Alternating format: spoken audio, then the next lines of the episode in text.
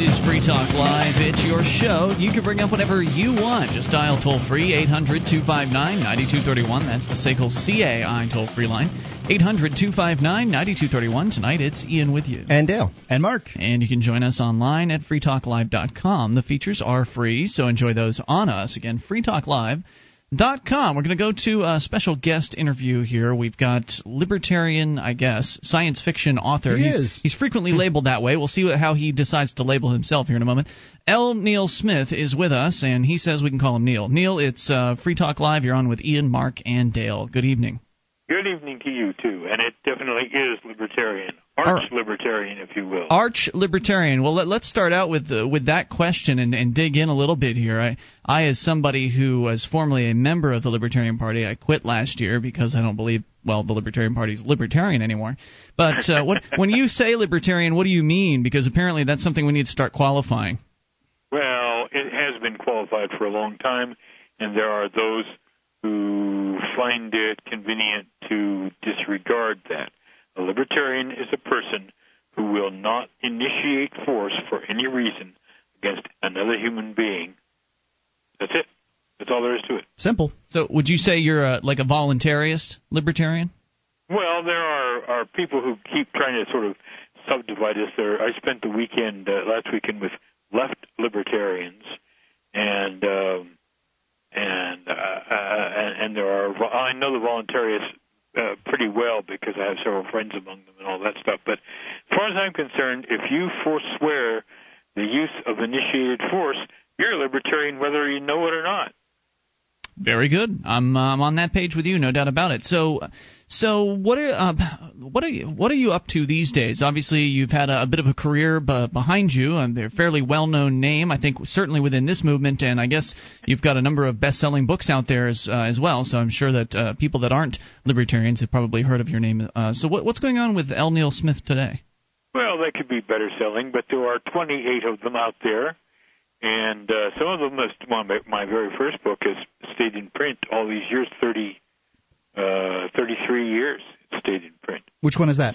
That's the Probability Broach, which is generally regarded as sort of the definitive libertarian novel in fictional form. It tells everybody what libertarianism is in no uncertain terms. See, now I thought that Uh, was a graphic novel. Uh, I, I when I read Ah. Probability Broach, I read it in a Gotcha. graphic novel form. Me too. Uh, I've, I've read it's a- part of it. It, it was a text novel published in 1979, and then somewhat more recently, I, I, I kind of lost track. Um, it was we adapted it, and the brilliant artist Scott Bieser uh, drew it as uh, as a graphic novel. It's a 185 page full color graphic novel, and you can get it by going to my website, the Webley page, um, or you can go to Big Head Press, either one. What what is your website, Neil? Yeah. Just if you put the Webley page in in your browser, you'll find me. Okay. How do you spell Webley? W E B L E Y. It's it's like it's a it's a gun joke. See, I'm one of the gunniest science fiction writers there is. See, so everybody else has a web page, but I have to have a Webley page. Webley page is a a Webley is an old-fashioned British revolver. So what you had mentioned to me off the air that you've got an old book being redistributed or going to be reprinted. What's uh, what's that? Actually, it's part of a series, uh, the most recent of which is The Venus Belt. The Venus Belt was the second book I ever wrote, and right now I'm writing a, uh, a piece for my blog about it saying how scary it was to start a sequel. The Probability Broach had been very well received, and um, and here I was about to write um, a sequel to it, and I made 14 typos on the first page. Dude. Uh, and and this is you know I had to explain what pages and typos and things were to the electronic crowd, but uh, um, uh, uh, you know a, a, a title page is, is actually only half a page, so I made the equivalent of about 30 typos on a page. Wow. I was nervous. So it's coming out again, and when is uh, when is it that people can expect that to, to hit the scene? It is out, and if you'll Oh, go okay. to if you'll go to the Webley page, or if you'll go to the uh, Libertarian Enterprise, it's another thing to put in your uh, browser. The Libertarian Enterprise. What about this one, Neil? Do you sell your books through Amazon? Uh, yeah, and what the deal is, I want you to, I want people to click on it through the enterprise or through my webpage because that's the only remuneration, that tiny little pittance that you get from Amazon. That's the only only remuneration that my webmaster gets. Ah, so if yes. you'll click there, it'll take him to it'll take you to uh, to Amazon right away. Well, well, we're in competition then, Neil, because when people go to Amazon.freetalklive.com, then uh, the remuneration goes to us. I, I heard that, but what if they? What if I put uh, Free Talk Live as one of the things on my uh, website, so they when they click through? No, that's too complicated. I mean, sorry. I'm, Just we we take could the link, though. co- economic collapse doing that, couldn't we? You're certainly welcome to link to our website. That'll help our Google rank. We like that Well, stuff. I think I will do that. Well, that'd be fantastic. Now, um, Neil, I'm reading another one of your uh, books that's currently. I, it might have even be considered a, a one of the ones that you counted at 28 or or whatever. But I'm reading uh, Roswell, Texas. Oh yeah. You're the author. This is a graphic novel, um, and you can either get it in print or online. And uh, y- you wrote that, right? Uh, it's that's complicated. I'm very sorry to say. The idea started out as a text novel that would be written by me and the world famous uh, cartoonist uh, Rex F. May, whom you know as Baloo, B A L O O. Anytime you see a very very simple cartoon in a magazine, Liberty is a good example, but he's also been Ladies Home Journal and, and Hustler. Um, anytime you see a very Thurber-esque simple cartoon, it's almost certainly going to be by by Rex. And Rex and I had this insane idea uh, that that I uh, you know of a Texas that had always been its own country, and in 1947 something crashes out west in the West Texas town of Roswell, because Texas is a little bigger in that history. Um, and uh, President uh, Charles A. Lindbergh uh, sends his his uh, three best rangers and his personal hatchet man out to to see what's going on. Texas is a lot bigger. New Orleans is a Texas town, and so is Casper, Wyoming. Yeah, it uh, seems to take up a good portion of the uh, the United States, and somehow it's some alternate history where I I, don't know what uh, altered the course of uh, history from. What altered the course of history was that um, General Santa Anna was killed at the siege of the Alamo by a 600 yard rifle shot that most people think only Davy Crockett could have made.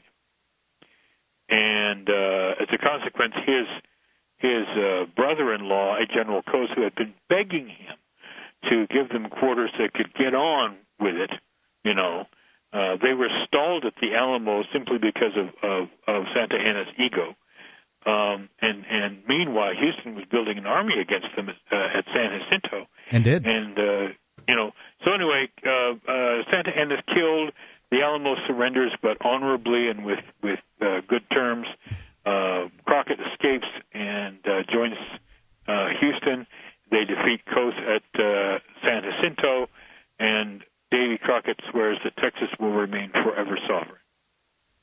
And uh, Texas has some rules against, uh, at that point, uh, t- state secrets, and uh, manages Yes. to be a, uh, you know, a liberty wonderland where I, I think it's the law where uh, that people have to wear guns, but well, it's we regard it as organic. That is to say, it's not perfectly doctrinally libertarian. Yeah. In other words, it's not libertarian to demand that everybody carry a gun. Clearly. Certainly not. Um, but in Texas, where it happened organically, you can apply for a permit not to carry a gun if you give them your fingerprints and you have a psychiatric, psychiatric examination. That's cute. So, also, uh, uh, the only source of government revenue is the collection and recycling of garbage, and so it is a a federal offense to molest a garbage can the same way it is to molest a mailbox here. Very It's good. funny. Well, L. Neil Smith, uh, one more time, your website for people that want to visit you online. Well, the best way to visit me online is to go to www.bigheadpress.com. I have a blog there, and they can see all kinds Great. of things that are happening. I have Hey. a novel being. Thank you so Very much nice. for uh, for coming on Free Talk Live tonight. Really appreciate Well, you uh, your time this me. evening and uh, continued success in the publishing world. More on the way here. Our toll free number is yes sir 800-259-9231. More uh, more coming up. Your calls about anything. Plus, Sam was arrested again. Is Free Talk Live, your show. You bring up anything toll free, 800 259 9231. That's the SACL CAI toll free line, 800 259 9231. And tonight it's Ian with you. And Dale. And Mark. You can join us online at freetalklive.com. The features are free. They include live streams. We've got a broadband version of the show, a dial up version, even a webcam, all free for you at listen.freetalklive.com. That's listen.freetalklive.com. And audible.com is the internet's leading provider of spoken audio entertainment. You can listen whenever and wherever you want, just like a podcast. Audible has over 60,000 titles from which to choose. Every genre, Audible has it covered. You can get your free audiobook download when you sign up today at audiblepodcast.com slash FTL. That's audiblepodcast.com slash FTL. Get your free audiobook as we go to your calls. Brent is on the line in Colorado. Hey, Brent. Hey. You're on the air. What's on your mind tonight? Well, I recently served on a jury, and uh, oh, really? I know I know how interesting that can be to talk about. So Especially if you know about jury nullification, which is your right yeah. as a juror to vote not guilty based on your thoughts on the law itself. Yeah, uh, exactly. So how did you Um, how did you get on a jury knowing that information? Did you have to conceal that in some way? Uh, no, I was actually surprised that they picked me. Um, I, I didn't. I didn't lie. I, uh, you know, they have you stand up and give an oath or something uh, before they uh, even start in uh, with the uh, dire process, and uh, you know, I, I took the uh, oath because I was, you know, uh, vaguely interested in getting. I was kind of ambivalent about whether I got on the jury at all or not, but I figured maybe I'd get a chance to get on there and help somebody. So Yeah. I went ahead and got up and, and swore that I would uh, answer their questions truthfully. Mm-hmm. Um, and uh, and and so then we started in, and they uh, never asked if I was an anarchist, uh, frankly. really? So um, yeah. Wow.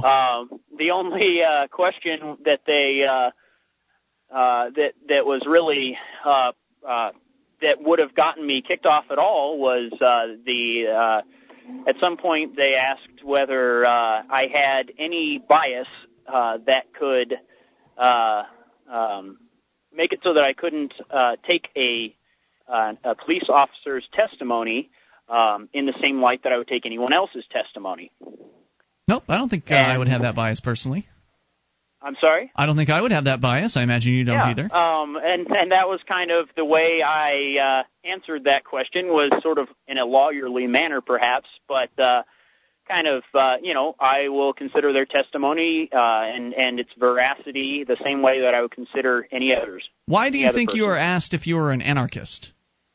Uh, no, I wasn't. Oh, you was not. Okay, I'm sorry, I misunderstood. That's how I made you. it on the uh, jury. They they never asked that, I guess. And, I uh, see. Now, did they ask when you were when you were filling out? Did did you have to fill out a jury application when you got in there with uh, answering questions about you know what clubs you belong to, that sort of thing? Was there was there something Um, that? yeah, although it was uh, decidedly uh, uh, uh, uh, kind of uh, vague questions. I mean, they never asked, you know, the ones you always hear about, you know, uh, what subscriptions do you have, or? Really? uh, are you are you a member of a political party, things like that. None of those questions were on there. It was just, are you regularly employed? Um, Race they wanted to know. well, that's excellent. uh, so where you you were live, things so you like were that. pretty much able to get in without revealing any of your viewpoints, which otherwise would have been uh, an, an easy excuse for them to get rid of you. Yeah, kind of. Although at one point I actually did, I I did uh, uh, reveal that I I uh, found our current justice system to be unnecessarily coercive, and and uh, During because voir of that, dire? uh, I'm sorry. You did that during the voir dire process. Yeah, yeah. Um, and it was kind of funny. The prosecutor uh, left the long-haired atheist anarchist on the jury and kicked all the Latinos off because the defendant was Latino. So, So much for a jury of your peers. her mistake. um, So tell us what But, happened. yeah, what was this guy charged with? uh, he was uh, the story the officers were telling was basically they pulled this guy over, um, and uh, then instead of uh, they walked up to the car and he sped away, led them led them on an exciting chase down a road in Denver. Um, and then uh, eventually ditched his car and ran through some backyards, and then got in a boxing match with an officer before some other officers showed up to take him down. Mm-hmm. um, basically was the story they were telling. Um, that w- and the funny thing was the only evidence ha- they had was the story they were telling. Um, The police were telling. They, they had no video, no Right. dash cam, nothing, no fingerprints, no pictures, no anything. The only Hmm. evidence was the testimony of some police Oh, officers. Well, they are police officers, so they must be telling the truth. Right. Um, you know, and so uh, that that was he was charged with three felonies. Uh, uh, I think it was felony or aggravated driving under suspension. Apparently, the reason he had run, according to them, was that his license was suspended. Hmm. Um, and because he ran from the cops with a suspended license, that makes it aggravated driving under suspension, which is a felony. And then felony eluding because he was eluding the officers in an unsafe manner. Mhm. And then uh, felony resistance of arrest because, according to them, he was violent in his resistance of arrest. Hmm. So, uh, yeah. So what do you Three think about all counts. I'm sorry. What do you think about all that? Um, well, I I don't think he did anything wrong. Um, I mean, I guess I don't really see. I don't really buy the whole right and wrong from a moral standpoint thing. That doesn't seems very uh, subjective to me uh, to call something right or wrong. But that's beside the point. Um, they uh, he he certainly hadn't done anything uh, deserving of sitting in a jail cell, even if they had proven it, which they Right. really didn't. Uh, I actually uh, managed to bring a couple of uh, jurors over to my side Really? in the uh, deliberation room. Uh, it was kind of, uh, yeah, it was it was me versus the other eleven for a while. So they weren't I had they weren't alleging this guy was me. they weren't alleging he was driving dangerously and that's why they'd originally pulled him over. They pulled him over because he was suspended. The Yeah, idea? well, they pulled him over because he failed to use his blinker during a lane, lane change. I see. It's a dangerous man. So, uh, yeah. Which isn't even illegal in some states, including yeah. Florida.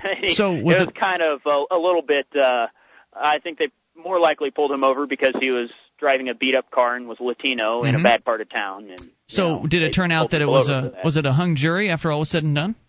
Uh, yeah, it, it was in fact a uh, hung jury. I never did. I couldn't sway anybody over on any of the counts to go not guilty.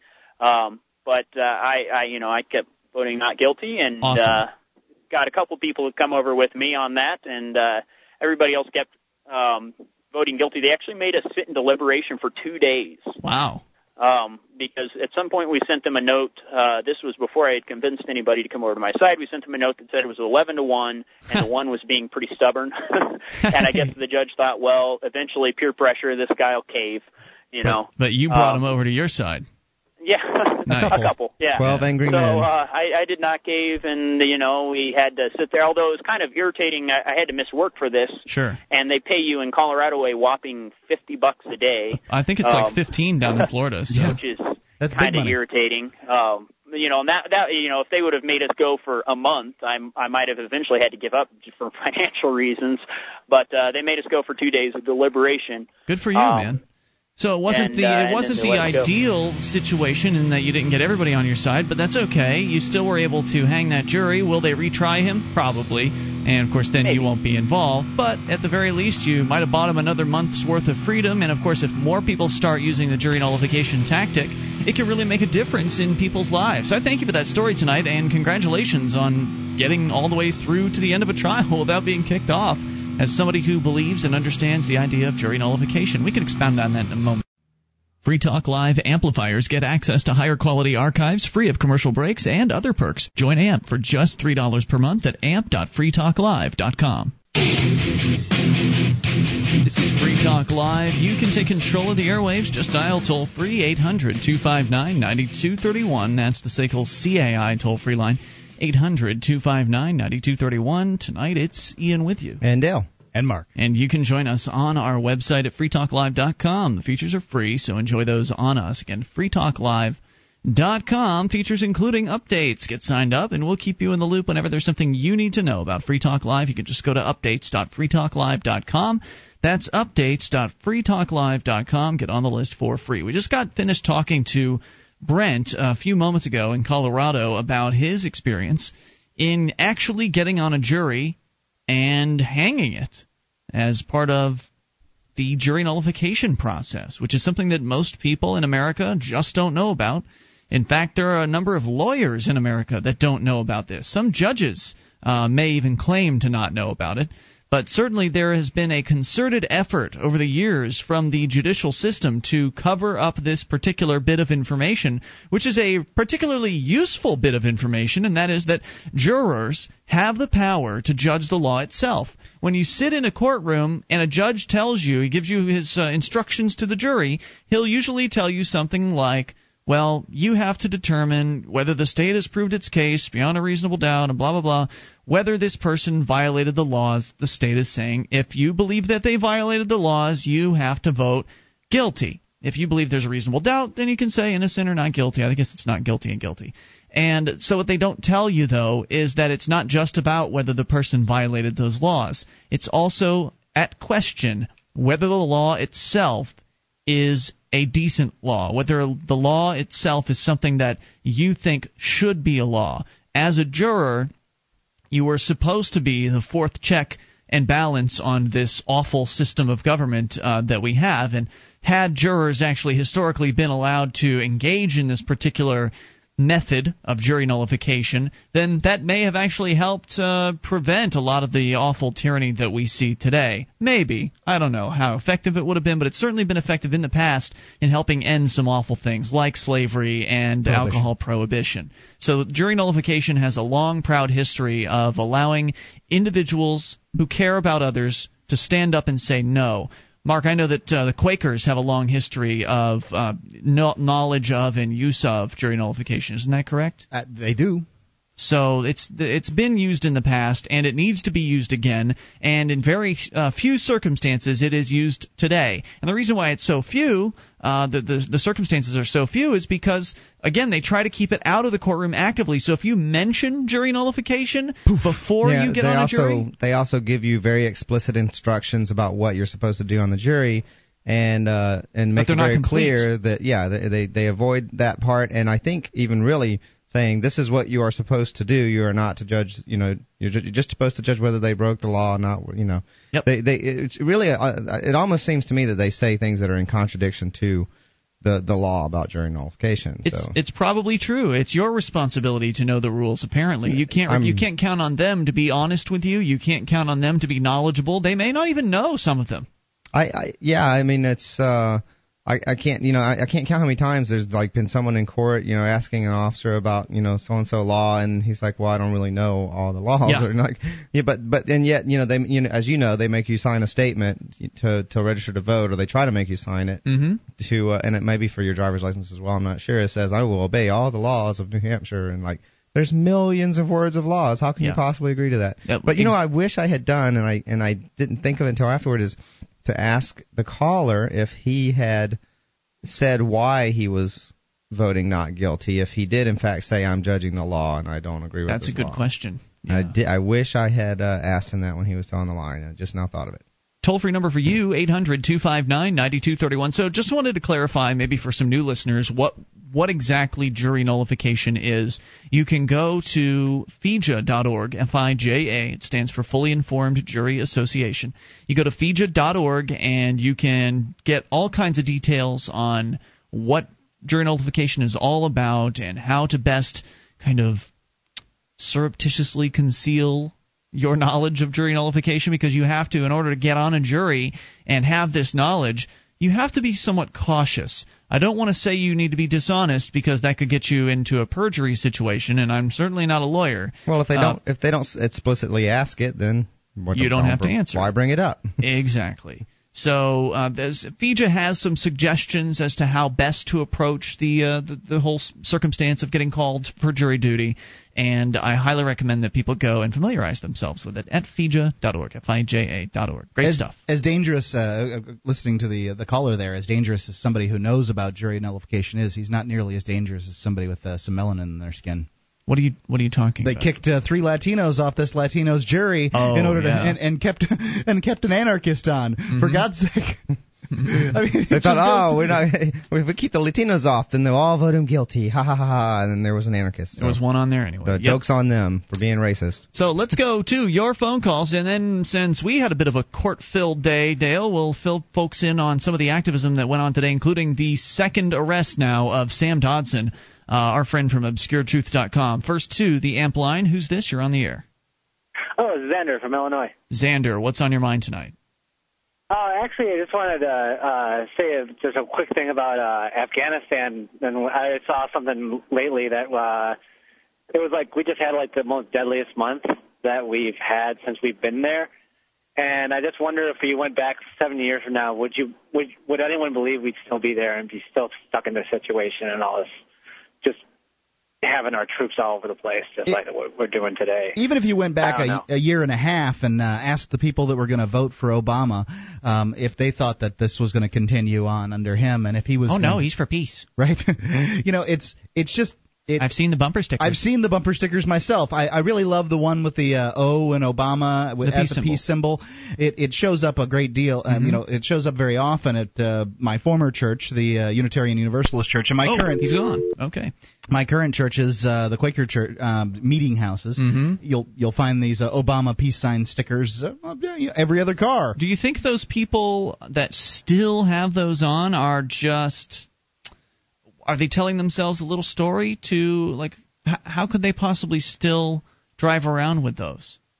I, I what are they know. telling themselves? I guess they're saying um, at least he's yeah. They're not even thinking. Uh, they're they're well, not even not thinking about it. They figure that you're taking baby steps towards peace by voting for Democrats. I guess. I mean, right? Wow. He's not killing as many people um, as as uh, McCain would have. Oh, well, McCain oh, did McCain. say bomb, bomb, bomb, bomb, bomb Iran. Right. Um, you know, I, I suppose. But is he killing as many people as George W. Bush?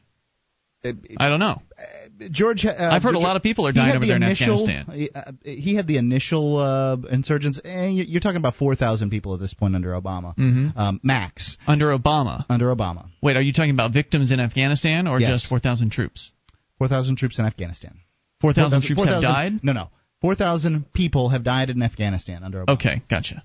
So four thousand people who were innocent people. Right. Died. It gets That's... it gets a lot more muddy under um, uh, in Iraq because there was a government change and there's mm-hmm. all, all, kinds of unrest. So if somebody dies of some kind of disease, dysentery or something like that, what do you say? Do you say that well that wouldn't have happened under the old regime, so that's a death for Bush? Mm-hmm. You know, I, I don't know. It gets weird. That's four thousand. That's that seems like a lot. It's a I'm lot thinking of people. Of the, I'm thinking of the numbers as they when they first went into into Iraq. And they were climbing and climbing and climbing for a while, and I don't think they hit 4,000 for quite a while. I, no, no, no. We're talking about 4,000, not troops, but 4,000 regular oh, okay, people. Sorry. Yeah, yeah, it's having it's, perished. It's a funny issue. We really. Oh, only... they don't count then. I was just, I'm only concerned about American right. troops. that, and that's how that's how we're raised. That's yeah. how we're taught. That, um, and and I feel the same way when I hear about a plane going down in some foreign country and um, 30, 375 people died on a uh, Air France flight today and that crashed in the middle of the Atlantic. No Americans were aboard. I yeah, go, yeah. oh, thank goodness! Just just those other people. Goodness, then dirty frogs. You know, I'm glad you, know, you brought you, that up. Th- that's that's how I'm taught. I've been taught to to feel. I'm glad you brought that up because I was just uh, I was reading an article recently. Uh, someone pointed me to it on I think it was on Cracked.com where they were talking mm-hmm. about the there's that magic number of like 150 and and beyond that you can't keep up with individuals very well at all anymore right and and, and they become very obscure and abstract and and uh, it, we're running out of time but but uh, I think there's some interesting stuff to say about that we so. can expand on that in a moment 800-259-9231 that's the SACL CAI toll free line you can bring up anything Plus, Sam Dodson arrested again today. We'll fill you in on the details here in moments. It is Free Talk Live.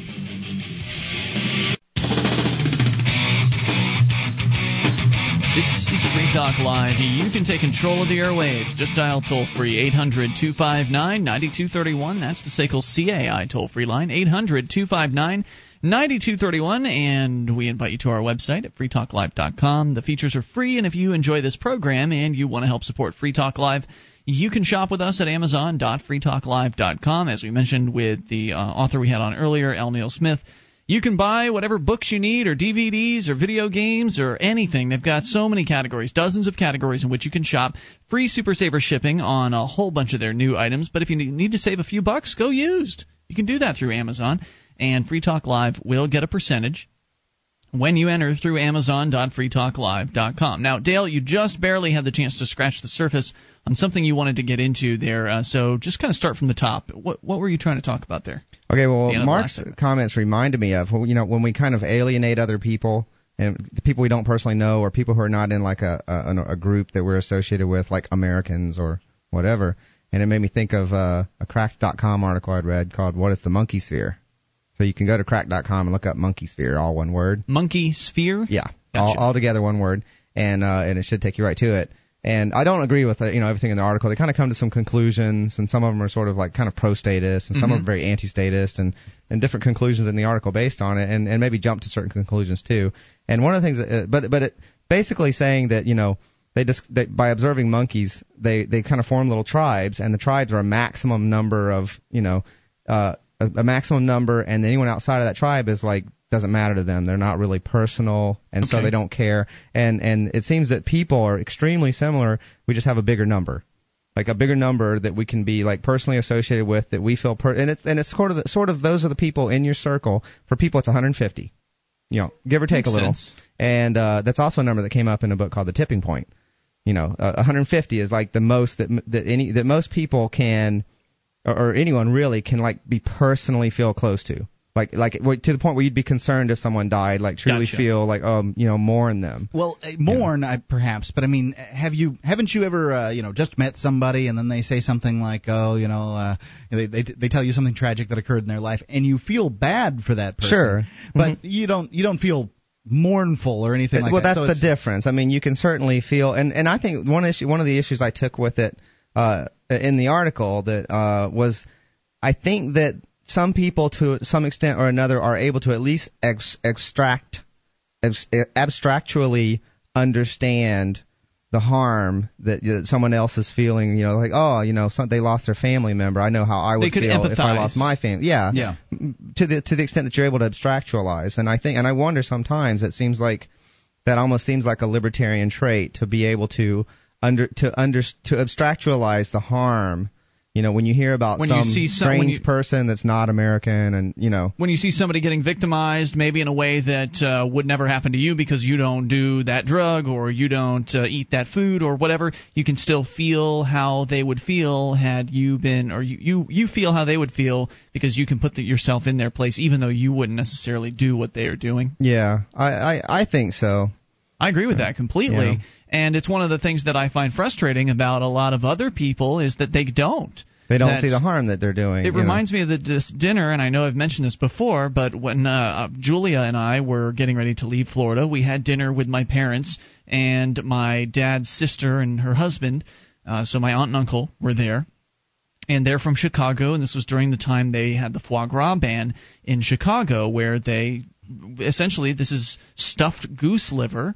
Uh, you know, they force fed these geese, and it, some people are upset about the the process behind creating this particular product, and so there was a ban put on it. Uh, the ban on its sale in the in the city of Chicago and the, around the surrounding area of Chicago. And I asked them how they felt about it, and they said, "Well, we don't eat foie gras, so you know they didn't." I mean, I'm, I'm paraphrasing. We don't eat right. foie gras, so we don't care.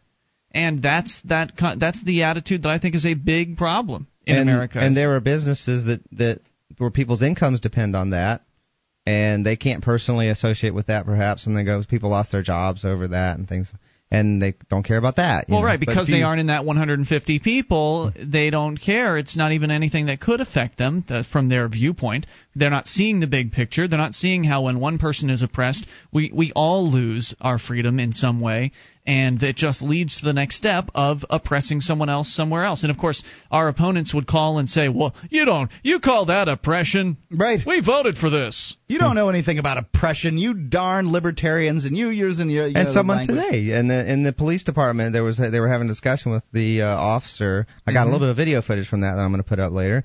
Uh, they were having a little bit of discussion with the officer who arrested Sam, and he was, you know, criticizing, saying this isn't bad. Look at China and Russia. Oh, right, and I, I have a, I have a comeback for that. Um, the and if if you think about history, likely American women in the early 1900s were probably some of the best off women in the world. You think about uh, you know, pygmies in Africa cooking over an open fire and uh, you know having yeah. uh, having to uh, you know dying young and getting diseases and all that other stuff. American women in pretty good shape. However, those women went out and they said they were being oppressed. They wanted to be able to vote. Would you deny the vote to American women because they weren't being oppressed, not yeah. by your standard of oppression? What they should have gone to China. attitude. Yeah, go to China, ladies. Yeah, those the women in China, but you know that whatever. But you come up with that, whatever reason why the women in China are worse off. the women with let's, China let's have to lie with to the make dogs. Our, let's not try to make our society better because someone's worse off than us. It's yep, just exactly absolute nonsense. It's a big cop out. It's and it depends on what you're talking about too. I mean, you can say in some respects that someone else is worse off, and in some respects, we're worse off here. It's like I love to I, people love to talk about how free America is, and yet we lock up more people than you know, per capita. Well, we don't you know, do that. They yeah, do that to I'm, us. I'm collectivizing. I'm sorry. Well, and and Gene, the Christian anarchist, is great at, at pointing out some differences between countries because he travels to China on a regular basis, and I love it when he calls in to say that you know over in China the cops don't even have guns. Yeah. When you when you see a cop, he doesn't. He's not even armed with a with a gun. He's got a club or something like that. I mean, not that they're.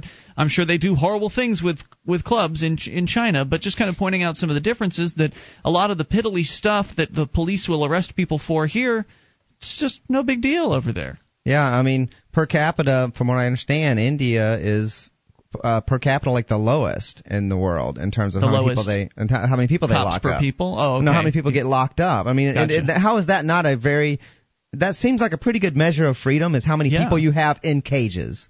And how come you know? So when people are saying we are the freest country, well, you can certainly say in certain respects, but I, as a blanket as a blanket statement, I can't I can't see how anyone can say that. There's there's certainly right. areas where we're very much a police state and we're getting worse. So yep, and that's just it. Try telling that uh, it's a free country to anybody that's been arrested for a joint. You don't or, really hear it near as often as you used to either. Is you that know, right? people saying, "Eh, it's a free country." Yeah, they just don't say that as much as they used to. I think more people are that, waking up to you know, the reality. yeah, you're having to stand in a cattle chute uh, at the airport and get your stuff scanned by the TSA. Mm-hmm. Like maybe, maybe that's uh, you know just causing people to not say it quite as often.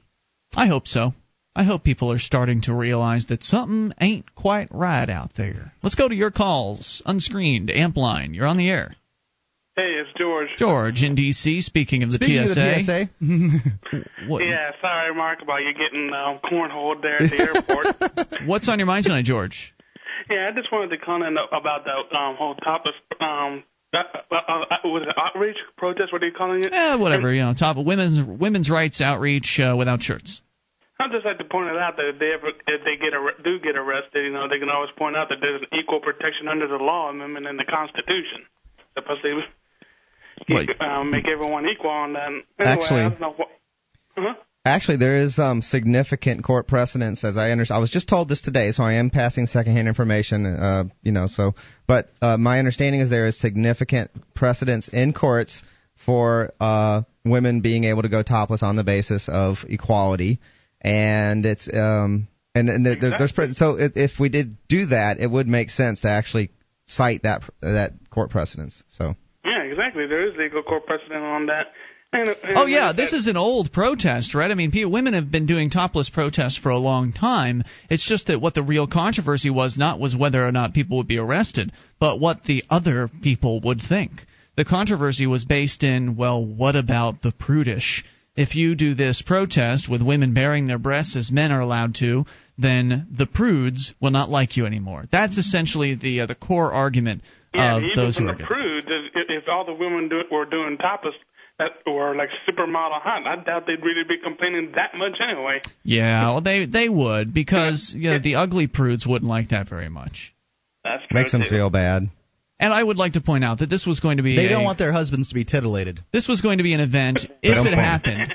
If it happened, that would involve women of all shapes and sizes. That uh, it is not a you know pretty girls event, although there will be some oh, attractive said, right. There will be some attractive ladies, but I think it's important to have uh, breasts of all shapes and sizes to desexualize the uh, the whole event to point out that this isn't about sex and uh, it's not about anything like I that. I have thoughts about, about, that too. Being yeah. naked, it's just about the the freedom to be as or it's about being as free as men. And it's pretty clear. Thank you, Later, George. Dude. Thank you, uh, thank you, sir. And I'd like you to get into your thoughts here in a moment. Okay. Hour number two is coming up.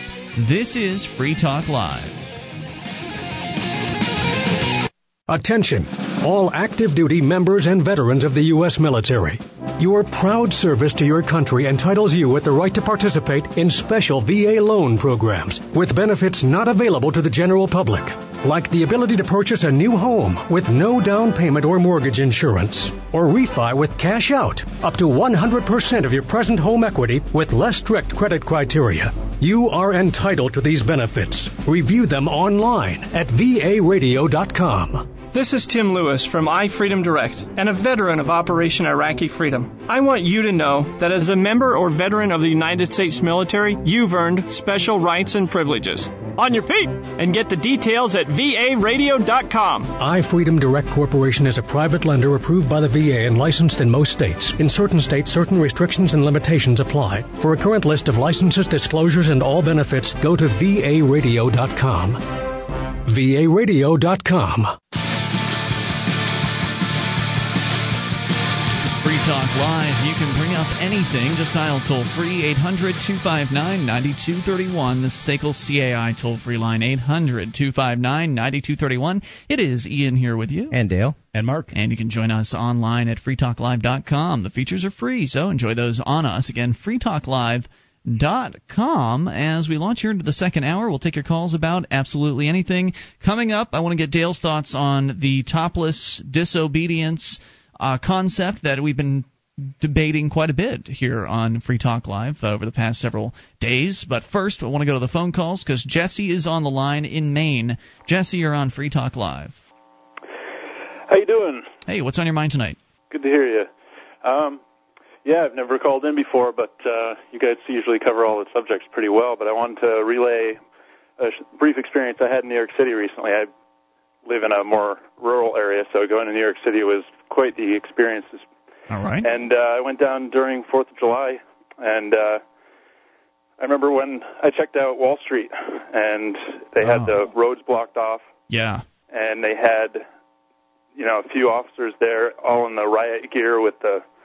It looked like you know some sort of automatic weapon. I yep. can't really I didn't know what they were actually carrying, but and it was out in front of the New York Stock Exchange, and I thought that was really odd. And I don't know how long it's been like that. But, At least um, a couple of years, because uh, it was there. and I saw him. No, that was that was our first year in New York City, Mark. So that was four years ago at this point. Wow. So yeah, yeah. I, I couldn't figure that out because I mean it just seems like, I mean they have a lot of money. We're talking about I mean a lot of private money. I mean what do they need the, what do they need the government there protecting them for? Did they, or was there some sort of threat that they were concerned about, or needs not the issue, uh, Jesse. It's it's about uh, the the ability. Um, it's an appearance you know, too. You've got to pay for it. Why do middle class people have to uh, send their kids to public school? They don't need. They can afford to educate their own children. However, they send their kids to public school anyway because you've got to pay for it, like it or not. And, and then what they do is they advocate that public school get bigger and bigger. Um, you know what used to be the idea was to service uh, people who couldn't afford to send their kids to school. Now they have Olympic-sized swimming pools, computers in every classroom, and uh, you know every other thing that uh, money can't buy. Yeah, yeah, it seemed really odd to me. It didn't seem very out of place, especially where we were. It was a very clean road. There's hardly any traffic. I mean, they had the roads blocked off anyway. I mean, it yeah. just seemed like the most unlikely place where there would be that much that kind of trouble.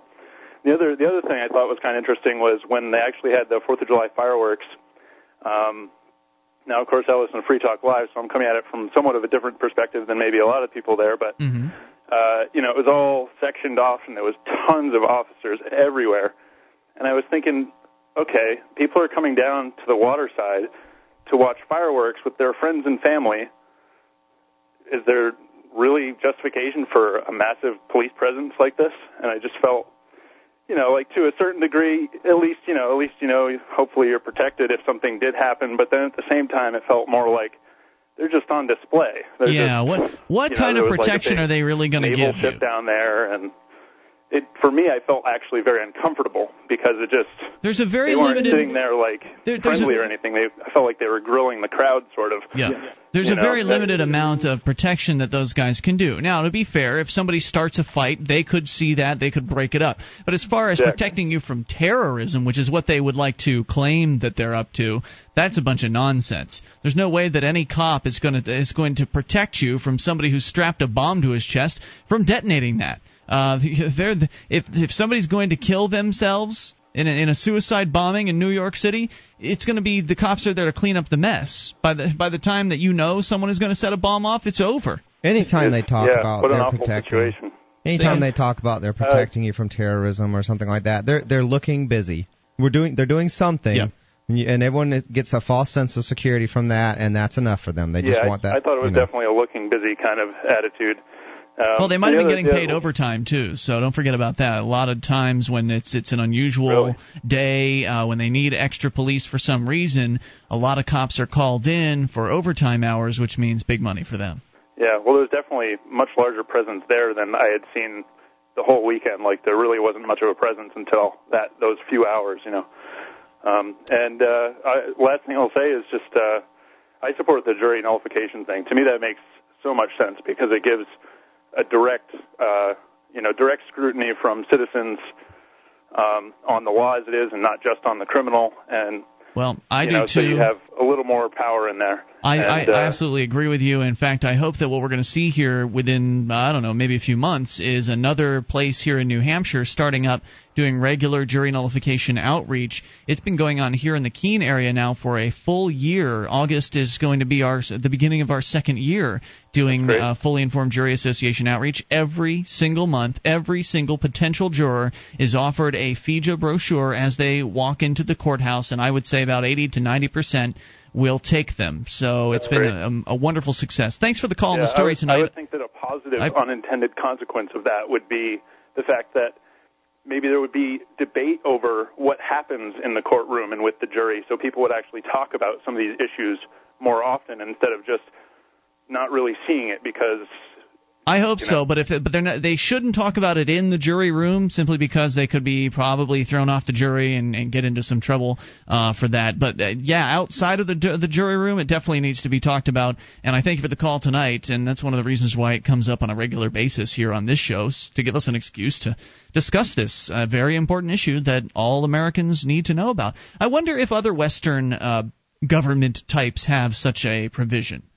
Do uh, jurors in Canada or Australia or the UK? I would guess in uh, in those four countries, I would guess that, uh, including the United States, that that, well, that would be so because you're talking about English common law would be the um, you know uh, what would be what the default sort of is there, and I would think that yeah, they probably do have jury nullification. That's something I'd like to know. I would like to know from some of our international listeners while we're on this topic. What kind of jury rights are there in your country that maybe also have have been swept under the rug by the judicial branch in the last several decades? 1 800 259 9231. Until then, we'll talk about breasts. now, Dale, it's not something you spend a lot of time uh, thinking about as as a gay man, but uh, you do have your opinions. And, uh, well, since we've been getting all of our co hosts' thoughts on this issue uh, throughout the week, it came up again tonight, so perfect opportunity to jump in. The, the controversy has been here in Keene, New Hampshire. Some ladies are considering doing a um, essentially an outreach or protest or Still demonstration. very much just in the planning, Yeah, kind of talking va- about vague it, brainstorming, stages. really brainstorming stage. but- So they're they're talking about possibly doing something that may involve having men and women walking together or standing around in a certain location, it- just enjoying the, their company and maybe being topless. And it's been something that has stirred up, I think, more controversy than even the flag burn uh, stirred up in advance amongst the activists here in New Hampshire uh, by the the certain group of folks that it's not really the uh, the old political apolitical schism. It's kind of a new schism between the, for lack of a better term, prudes, sexists, and the, support and the supporters or the apologists for the prudes and the sexists, mm-hmm. and those who are I don't know a little more free thinkers. Yeah, Your I thoughts, think, Dale? I know that early on in the when the thread was getting started, someone basically expressed, I don't, I don't, I don't, I agree with the principle, but I don't think this particular activism is a good idea because, and I actually made a point to post something and say, you know, I, I do want to encourage people to feel comfortable to express, you know, they just, you know, what they think about any particular form of activism. I've done it in the past. I mean. Uh, and so I didn't want to discourage that, and I and someone posted something and said I, I don't really d- agree with you on this particular topic, but I'm glad that you feel okay to express dissent about you know whether this is a good idea and and so forth. Just express your opinion and everything. And at that point, it was still you know I don't know if it's a good idea because of the p- PR ramifications and everything, even though it's the right thing. And you know he was essentially saying that. And then there's this other thing started to chime in, which was explain was apologists and justifications for why women should be treated differently than men. They were and they were getting really elaborate. They were, they, well, I think that women should be treated differently than men. Um, I'm of that opinion. I, I, you know, generally, if I'm I'm more likely to hold a door for a woman than I am a man. I'm not saying I've never held doors yeah. for men or anything like that. Um, I, you know, but I think that that should be uh, the personal choice. I think that the law should recognize um, humans the same, and it doesn't, and that's wrong. Uh, definitely, definitely. I, but what I'm talking about was really even on, uh, you know, when I in the in the process of of this, what this discussion did is you kind of you start to find out about people things that they wouldn't normally say, and some of yeah. these some these contrived things. justifications for Let, sexism. Let's talk about out. that here in a little little bit. Uh, we'll d- dig in here at 800-259-9231. One of them was kind of this genetic excuse, right? We'll get yeah. to that, and you can uh, dial in at 800-259-9231. You can bring up anything. That is the point of the program. Why we call it Free Talk Live. Toll free 800-259-9231.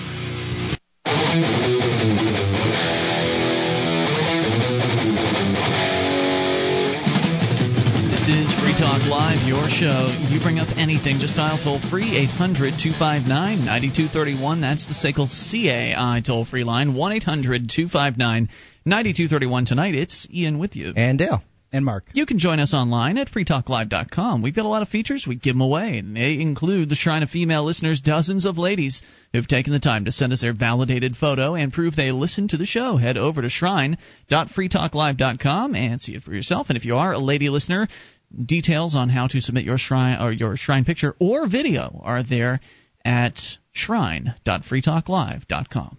Join more than half a million people who've trusted LegalZoom.com for their common legal documents. You can go over there right now and you can put together a will because if you don't have one, you're putting your family uh, in danger if you happen to die, and it's going to happen, right? You're going to die one day. It might have you might die tomorrow. You need a will because your family is going to be at the, the, the mercy of the state, and you don't want that.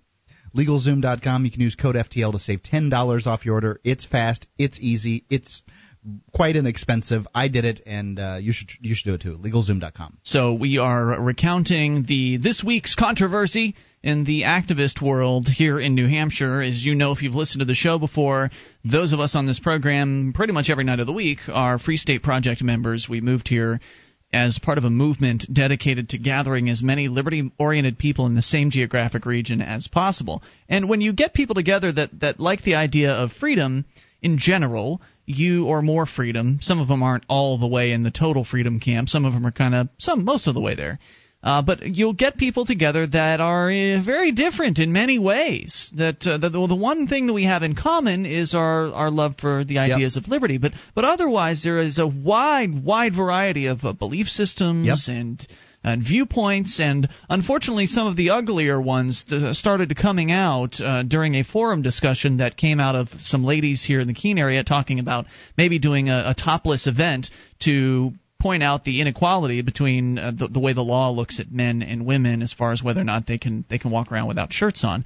And we started getting some uh, disturbing responses, Dale. yeah, well, we agree on tactics. That's the way I like to look at it. We can vary so much. We have different religious views. We're prudish to different levels, for instance, and and there are lots of things, you know, that we, we disagree on tactics. We might not necessarily both be against a certain practice of a certain individual, which which isn't actually violating one's rights but we might want to do something about it, and we're just not going. As libertarians, we're not going to resort to force or fraud uh, to to to do, uh, about something that is not actually violating our rights. If you use force against me, I'll use you know I'll use force back if I have to. It, it's kind of a last mm-hmm. resort for me, but I will if uh, if I feel in danger. And that's sort of the only time I feel like it's appropriate. If you're doing something I don't that I don't approve of, I absolutely don't feel like I have the right to use force to stop you. I don't. I wouldn't go through the state, which is force, to make you stop doing what you're doing. Like if like if you're discriminating against someone that I don't think you should, like women, mm-hmm. then uh then I and I wouldn't approve of that. I would probably not support your business. I'd probably not want to do business with you. Probably not want to be friends with you.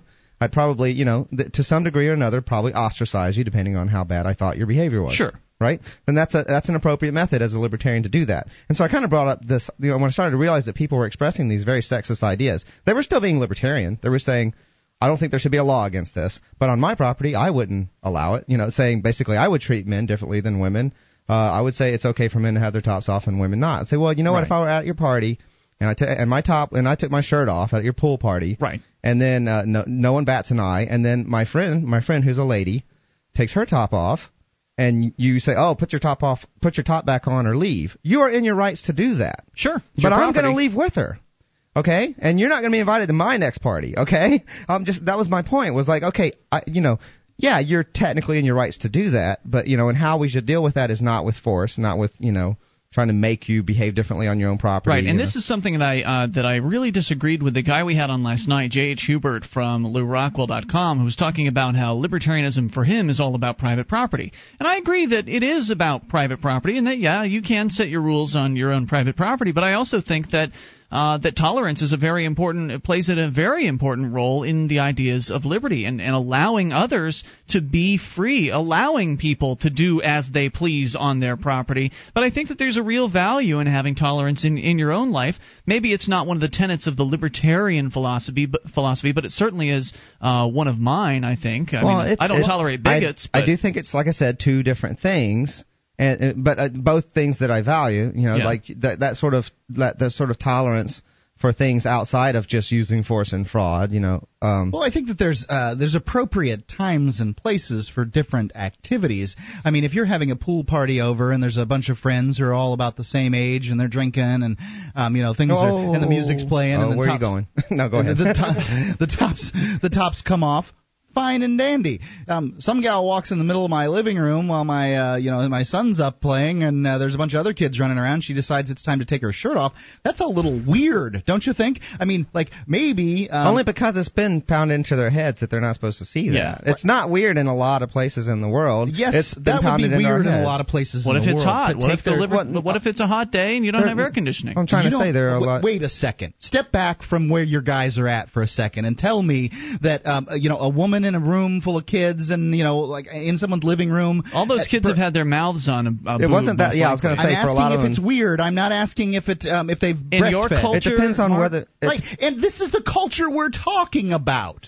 Welcome well, to New Hampshire, to where everybody's white, dude. Yeah, it I mean, needs to change that yeah, it because it's to. not. It's right, it shouldn't but be. I don't need the activism in my living room. So if I've if if it's somebody property, wants to you act don't have to do weird, well, it's, it shouldn't even. I, I don't even think it should be activism. It's just. but that's what that would be being, in that situation, Dale. Somebody saying, "Oh well, you know, here's some people think I'll take my shirt off." Uh, you know, well, it, it's weird. It, it's it is it, it, I, I agree with that. I mean, they, you're, if you're at your house, they should talk to you about it. But yes, I, I do think that precisely what we're talking no, about. No, that's not what we're talking about because Dale was talking about a pool party. It's not so weird there, right? And we're also talking about the event happening during a hot summer day out in public where, in many cases, some ladies would be uncomfortable I'm having their you, on. if kids start, if they see it from a young age and it's a regular thing they see, it's not Sure. going to be a big deal. for them. Absolutely, it isn't. If there's a lot of ifs here.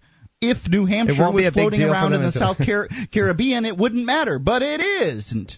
You know, it's not.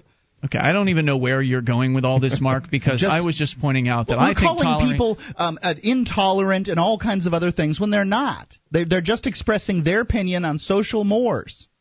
Yeah, and those social mores are intolerant and and uh, and Well, sexist. Sexist, yeah. I believe that most And- of them uh, were talking about what they felt was the, the the quickest and most expedient path to liberty, and they were pointing out that there are some differences. No, no, and I, I, I, I was all in favor of that. I mean, people who said I don't know about this particular activism being a good idea because of PR reasons, I, I But the disagreed reason- with them. But, but the- I felt like, yeah, go ahead and express your opinion and don't be afraid to. And, That's and- fine, but yeah. the reason why they're concerned about Some that is them, because yeah. they're afraid of the pure of the prudes. They're, they're concerned about the bad PR from the prudes. Sure, uh, but I don't have a real strong opinion about those people. It was the ones who were making sexist Yeah. arguments and making excuses for why, and saying, in fact, that yeah, they agreed with those prudes, they just wouldn't Yeah. use the law. And I'm like, well, that's nice that you're libertarian about it and you wouldn't use violence, but you're still sexist. And and I have a personal problem with that. Absolutely. And and I won't use violence to express myself about that. So what you were saying but was- I will express myself and you Through know. ostracism, you you were saying that uh, if they kicked a lady out of their pool party for uh, taking her top off, I'm you'd going with her. out. I'm going with her. Yep. And that's uh, I, I absolutely would, applaud you for that and join you. We're there, 800-259-9231. That's the SACL CAI toll-free line. Unfortunately, I miss all the, the parties because I'm here working doing a show. Uh, but we'll see you uh, here in moments. Here more coming up. Your calls about what you want. This is Free Talk Live. Are you moving to New Hampshire for the Free State Project? Maybe you are already here and need to find a place to call your own. Mark Warden, the Porcupine Realtor, will help you find the perfect property. Do you want a home with 50 acres of land? How about an income producing building? Perhaps a cabin on a lake or a condo in an urban area. Invest in liberty and property. Contact Mark Warden, Porcupine Realtor. See his banner ad at freetalklive.com. This is Free Talk Live, your show. Bring up anything toll free, 800 259 9231. That's the SACL CAI toll free line. 1 800 259 9231. And it's Ian here with you. And Dale. And Mark. Join us online at freetalklive.com where the features are completely free. They include the wiki with over 1,800 pages created by listeners like you. You can go to wiki.freetalklive.com. It's over 2,000 pages. Still using the old number. A lot of stuff wiki.freetalklive.com. If uh, you're interested in getting involved in politics in your particular area, there's some kind of issue that uh, you need to to confront on a statewide uh, basis in your state, or even if that's New Hampshire, uh, SACL CAI can handle all kinds of calling issues. They can do uh, robotic calls. Um, they manage to to help with the seatbelt issue here in New Hampshire and uh, with the first 1,000. So. Um, you know, if you if you need uh, automated calls done or uh, you know people to people to make mass phone calls for your uh, political option, it's SACL C-A-I. You can see their banner at freetalklive.com. All right, 800 259 9231. Right back to your calls. I believe we have Jesse in Oregon. Jesse, you're on Free Talk Live. Good evening. Hi, guys. Hey, what's on your mind tonight? Well, I called in to uh, wage in on the whole uh, boob debate. That's right, because what we need is more men talking about women's breasts. the, Yeah. the women callers have been uh, pretty much absent on this, haven't they? I mean, we've been talking about breasts all week long, and I don't know, have Well, we gotten I'm- one call? I, I I don't actually qualify as a man talking about breasts. I'm actually a lesbian trapped in a gay man's body, so that might I'm count. You're halfway. Maybe we'll give you half a point for that. Okay. Um, but because the only other lady that's been discussing this has been uh, Julia, and she's been behind a microphone. Mark, did we get one single female call on this this week? I don't think we have at all, and it, it it it does beg the question: Why the hell are we still talking about it? No, I don't know. I guess Yeah. Like- Four I had to get now? my two bits in, and I'm done Hey, now. your two so- bits is that a joke? Oh, Breast is that a no, breast, but breast joke? well, yeah. Now, now that you pointed it out, it is. No, I. The next time Paula or Pam calls in, you, you should ask them. That's a good good point. What were your thoughts? Go ahead. Okay, well, um, first off, I will say that I asked my girlfriend, and she said, "Oh, I definitely believe that women should be able to take their talk off, tops off. However, Yes. I will not participate in that." That's that seems That's to be a, a- general that's a common- consensus. Anyways, here's what my points are, and um, well, you know, from from an early age, as soon as kids can communicate, they are taught to uh, what to watch for to to avoid being taken advantage of by adults or other people. You know, Sure. your no zones, and one of those is the boobs, the breasts, and so throughout your life, you are taught do not show these pe- to people, do not let people touch them, you know, and then you've got the whole thing of women who Bre- you, they say like uh I'm a little confused though. They don't have them yet.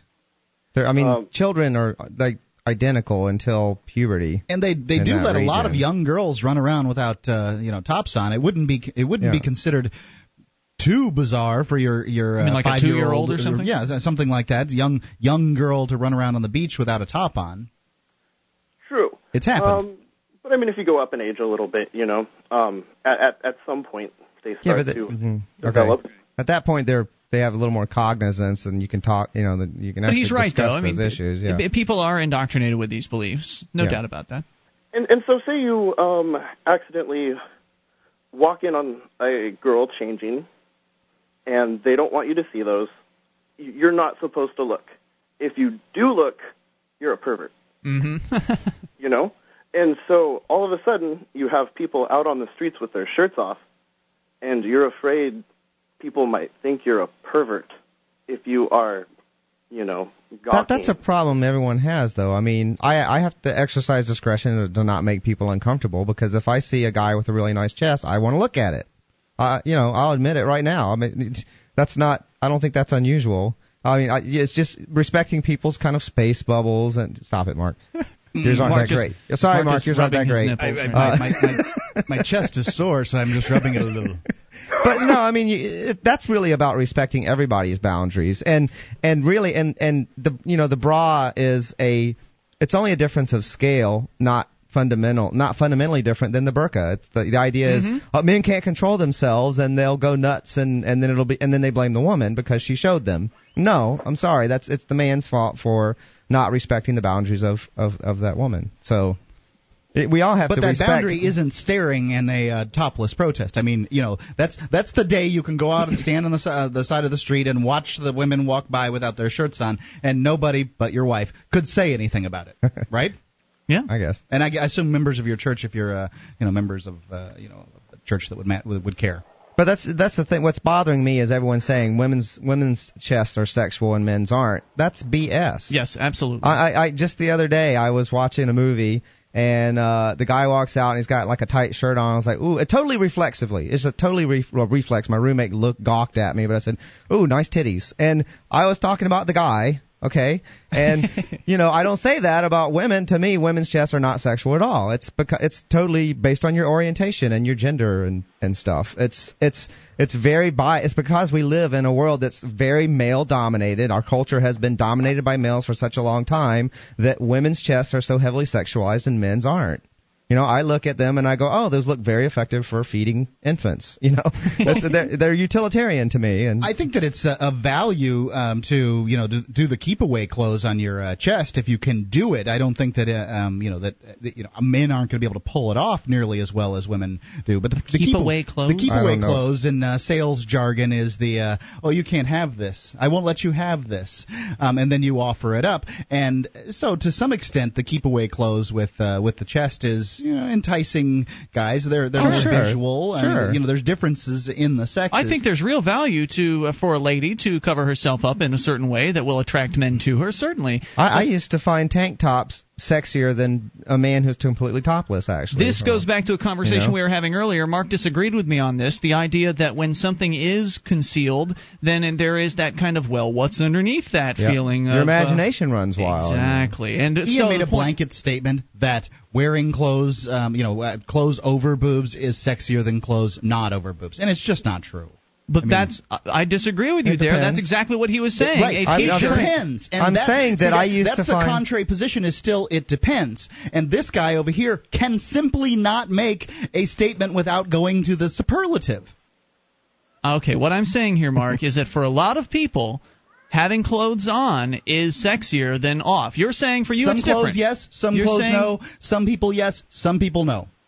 It all depends, though, doesn't it? Because some people can be uh, turned on, like you know, an Amish man might be turned on by a woman wearing a full-on, uh, very conservative bit of clothing and showing off her ankles. That's I mean, that's all he has to get turned on about. But my point there is that there are very there, you could be wearing the most bulky clothing ever and still have some sort of sexual turn on because of something that is being revealed or the thought of what might be revealed uh, eventually.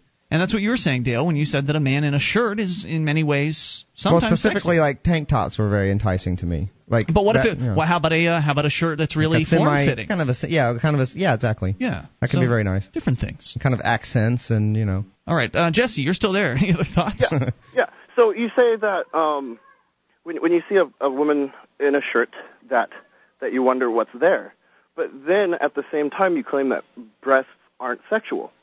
You, you, but when when you wonder what's there, you know what color bra does she have? You know Everything about a, that a sexualizing it. everything about a woman's body is sexual to someone attracted to women, and vice versa. I mean, man's, that. same I- thing with a man's body. I what I'm what I'm having issue with is is the special status for for a female bre- chest breast than versus a man's, and it's totally depending on your orientation. Right, breasts are and we're in a male-dominated society. That's why breasts have a special status. It is sexism. They're not sexual by default, in my opinion. I think that they have to be. There has to be other things surrounding them, some sort of sexual. uh, You know, uh, again, the, the way the lady is uh, is behaving or the clothing that she's wearing. Uh, certain circumstances, I think, that have to surround the breast in order for it to be sexual. I think that on its own, a naked breast is not a sexual thing. Well, it is. Uh, if you appreciate breasts in that manner, sure. I mean, you get to decide for yourself. The viewer gets to decide whether it's sexualized, even if they're not. You know, I mean, I can look at the women's underwear catalog and find, uh, you know, things that are sexual. Thank you for the call tonight, Jesse. Appreciate hearing from you at 800 259 9231. That is the SACL CAI toll free line. You can bring up anything. This is Free Talk Live.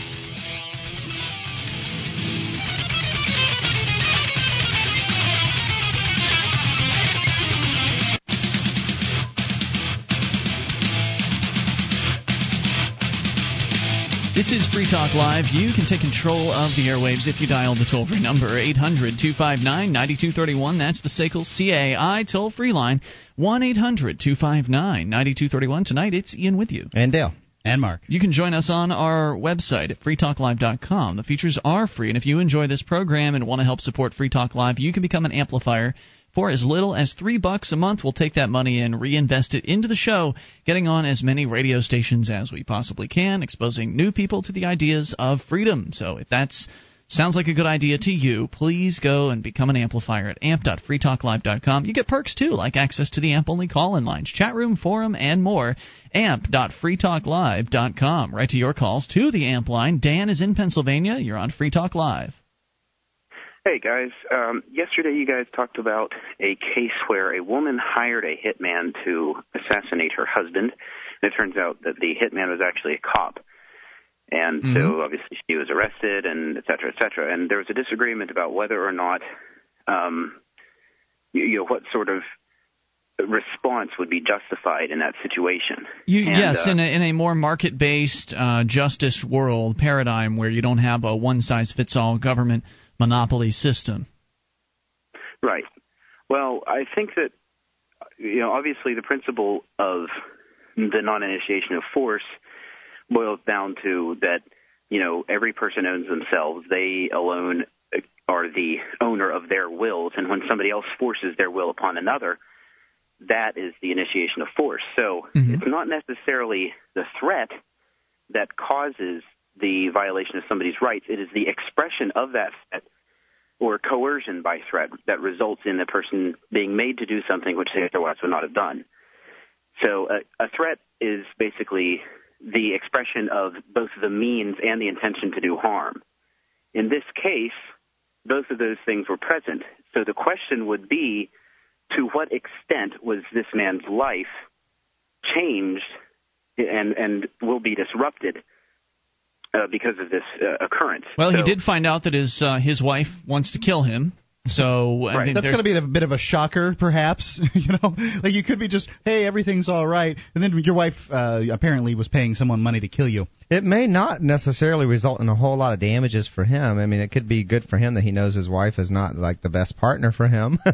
um, but but it would certainly probably result in some and some some detriment to the woman who put a hit out on her husband. Well, as Mark suggested last community. night, and I thought this was a fair suggestion, was that if they're going through a divorce process, since she tried to kill him, maybe he should uh, get a fairly decent settlement out of it. I of think that. she should get everything that they um, they jointly you know jointly own, and you know honestly, I think all of her property should be forfeit. That's probably her. what would happen in private courts. Actually, now, what about there's something this? close to it. I mean, I'm sure that'd be considerable, you know, it, as an additional idea, and uh, you know the, the private. I, you know, I've read plenty of these uh, these fiction things, and I think it's kind of interesting um, is if the judge made some kind of additional uh, punitive damage, say 50, 60, it, you know, it depends on the, the amount of money that the couple has. Obviously, for a you know a more wealthy person, it would be a higher amount than a poor person. But you know, say say it was fifty thousand dollars that the woman had to pay her husband in addition to forfeiting all her property it's really no different than prison because she's not going to be able to come up with the 50 grand, right? So she's going to have to go to some company, which these will spring up just like uh, check, you know, these check cashing places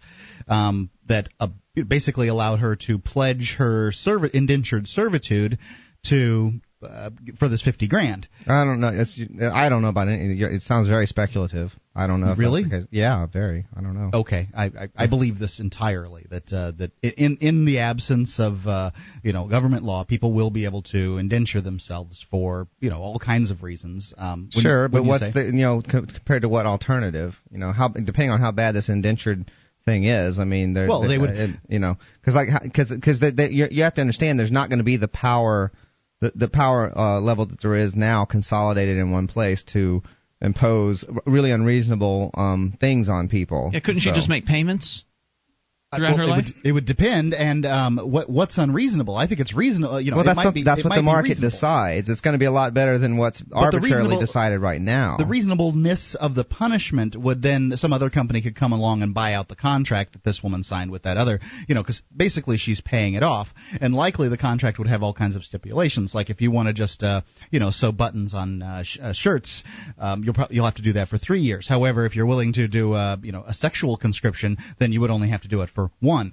Do you understand how you, you know, different services Uh, are worth more and less in the marketplace? Sure. Yeah. I, I'm just saying. I just ex- I would expect the the punishments meted out to be uh, you know this is one of those things that when it's allowed to evolve in a free market it will improve over time and become and and and, and approach uh, a reasonable well you know reasonable in a in a less arbitrary fashion than in a dictated system. I'm not saying that it would be prison in the sense that uh, you would have cell blocks and people knifing each other over, uh, you know, cartons of milk or anything like that. Right. That's not the kind of prison I'm talking about. What the I pr- kind of prison I'm talking about is that the people, you know, that essentially would contract with companies. And that would- it's and his speculation is as valid as anyone else's. Sure. I mean, uh, Dr. Mary Ruwart has talked about a couple of different options in her book, uh, "Healing Our World." But Dan, what about you? What do you? Uh, how do you feel about all this?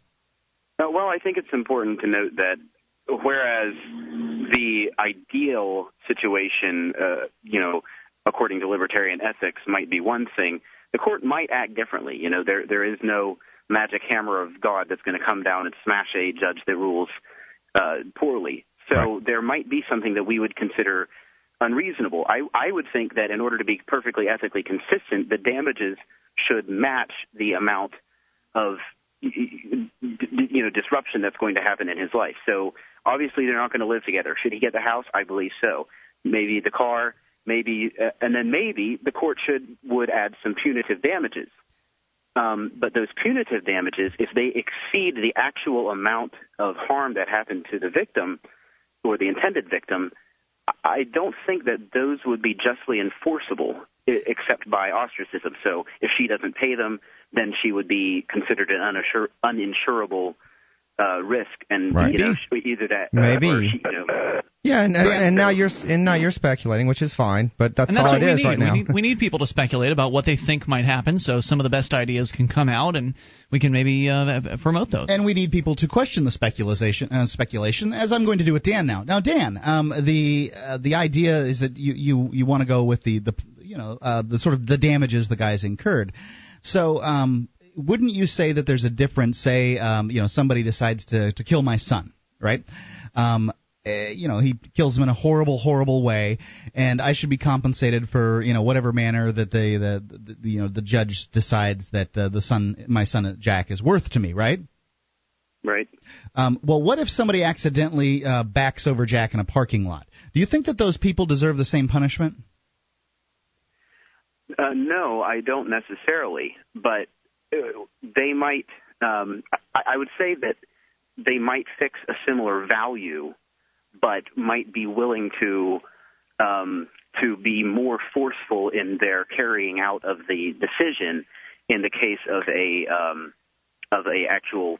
I think there's more damages in, in the former than the latter as well. Uh, the, the, the, the, the, the, the emotional um, tragedy for the, for a parent whose whose child was say violently uh, abused and then killed or something is and, and purposefully killed as opposed to a to a negligence issue uh, something like that is I think I think the uh, impact on the on the people who love that person uh, is is much larger. Well, I think that this is what I'm talking about with punitive damages. I think that punitive damages have a place in uh, you know, Sure, any I- judicial system. Yeah, I, I think And, they, uh, the- that would be an uh, you know I think that's something that would come up in a free anybody market. who d- overlooks punitive damages simply isn't looking at um, i- i- isn't putting it together some kind of real system.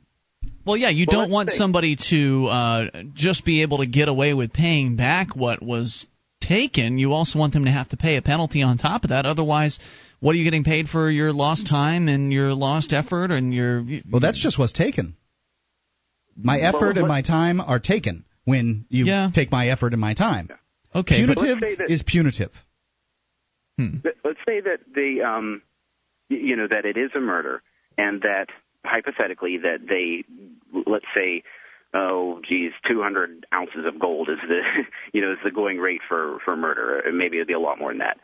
Then they could also put on another or you, you know they could double it, or you know two thousand, whatever. It was you know something in the equivalent of tens of millions in today's uh, amount of money. Or if they're a very rich person, then they could fix the punitive damages of billions or, or, or tens of billions.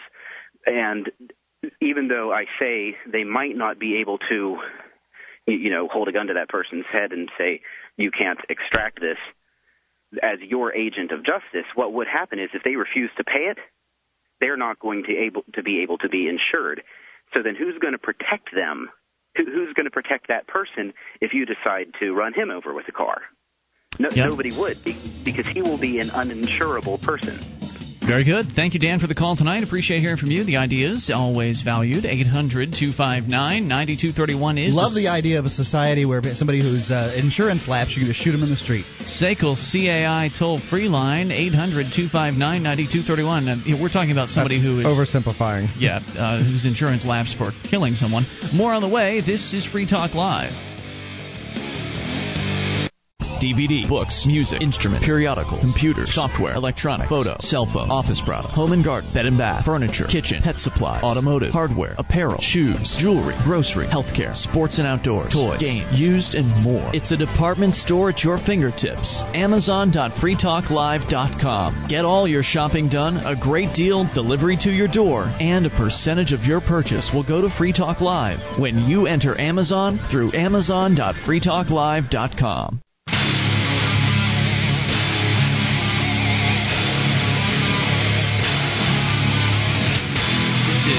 Talk Live. We're launching into the third hour of the program. The toll free number, 800 259 9231.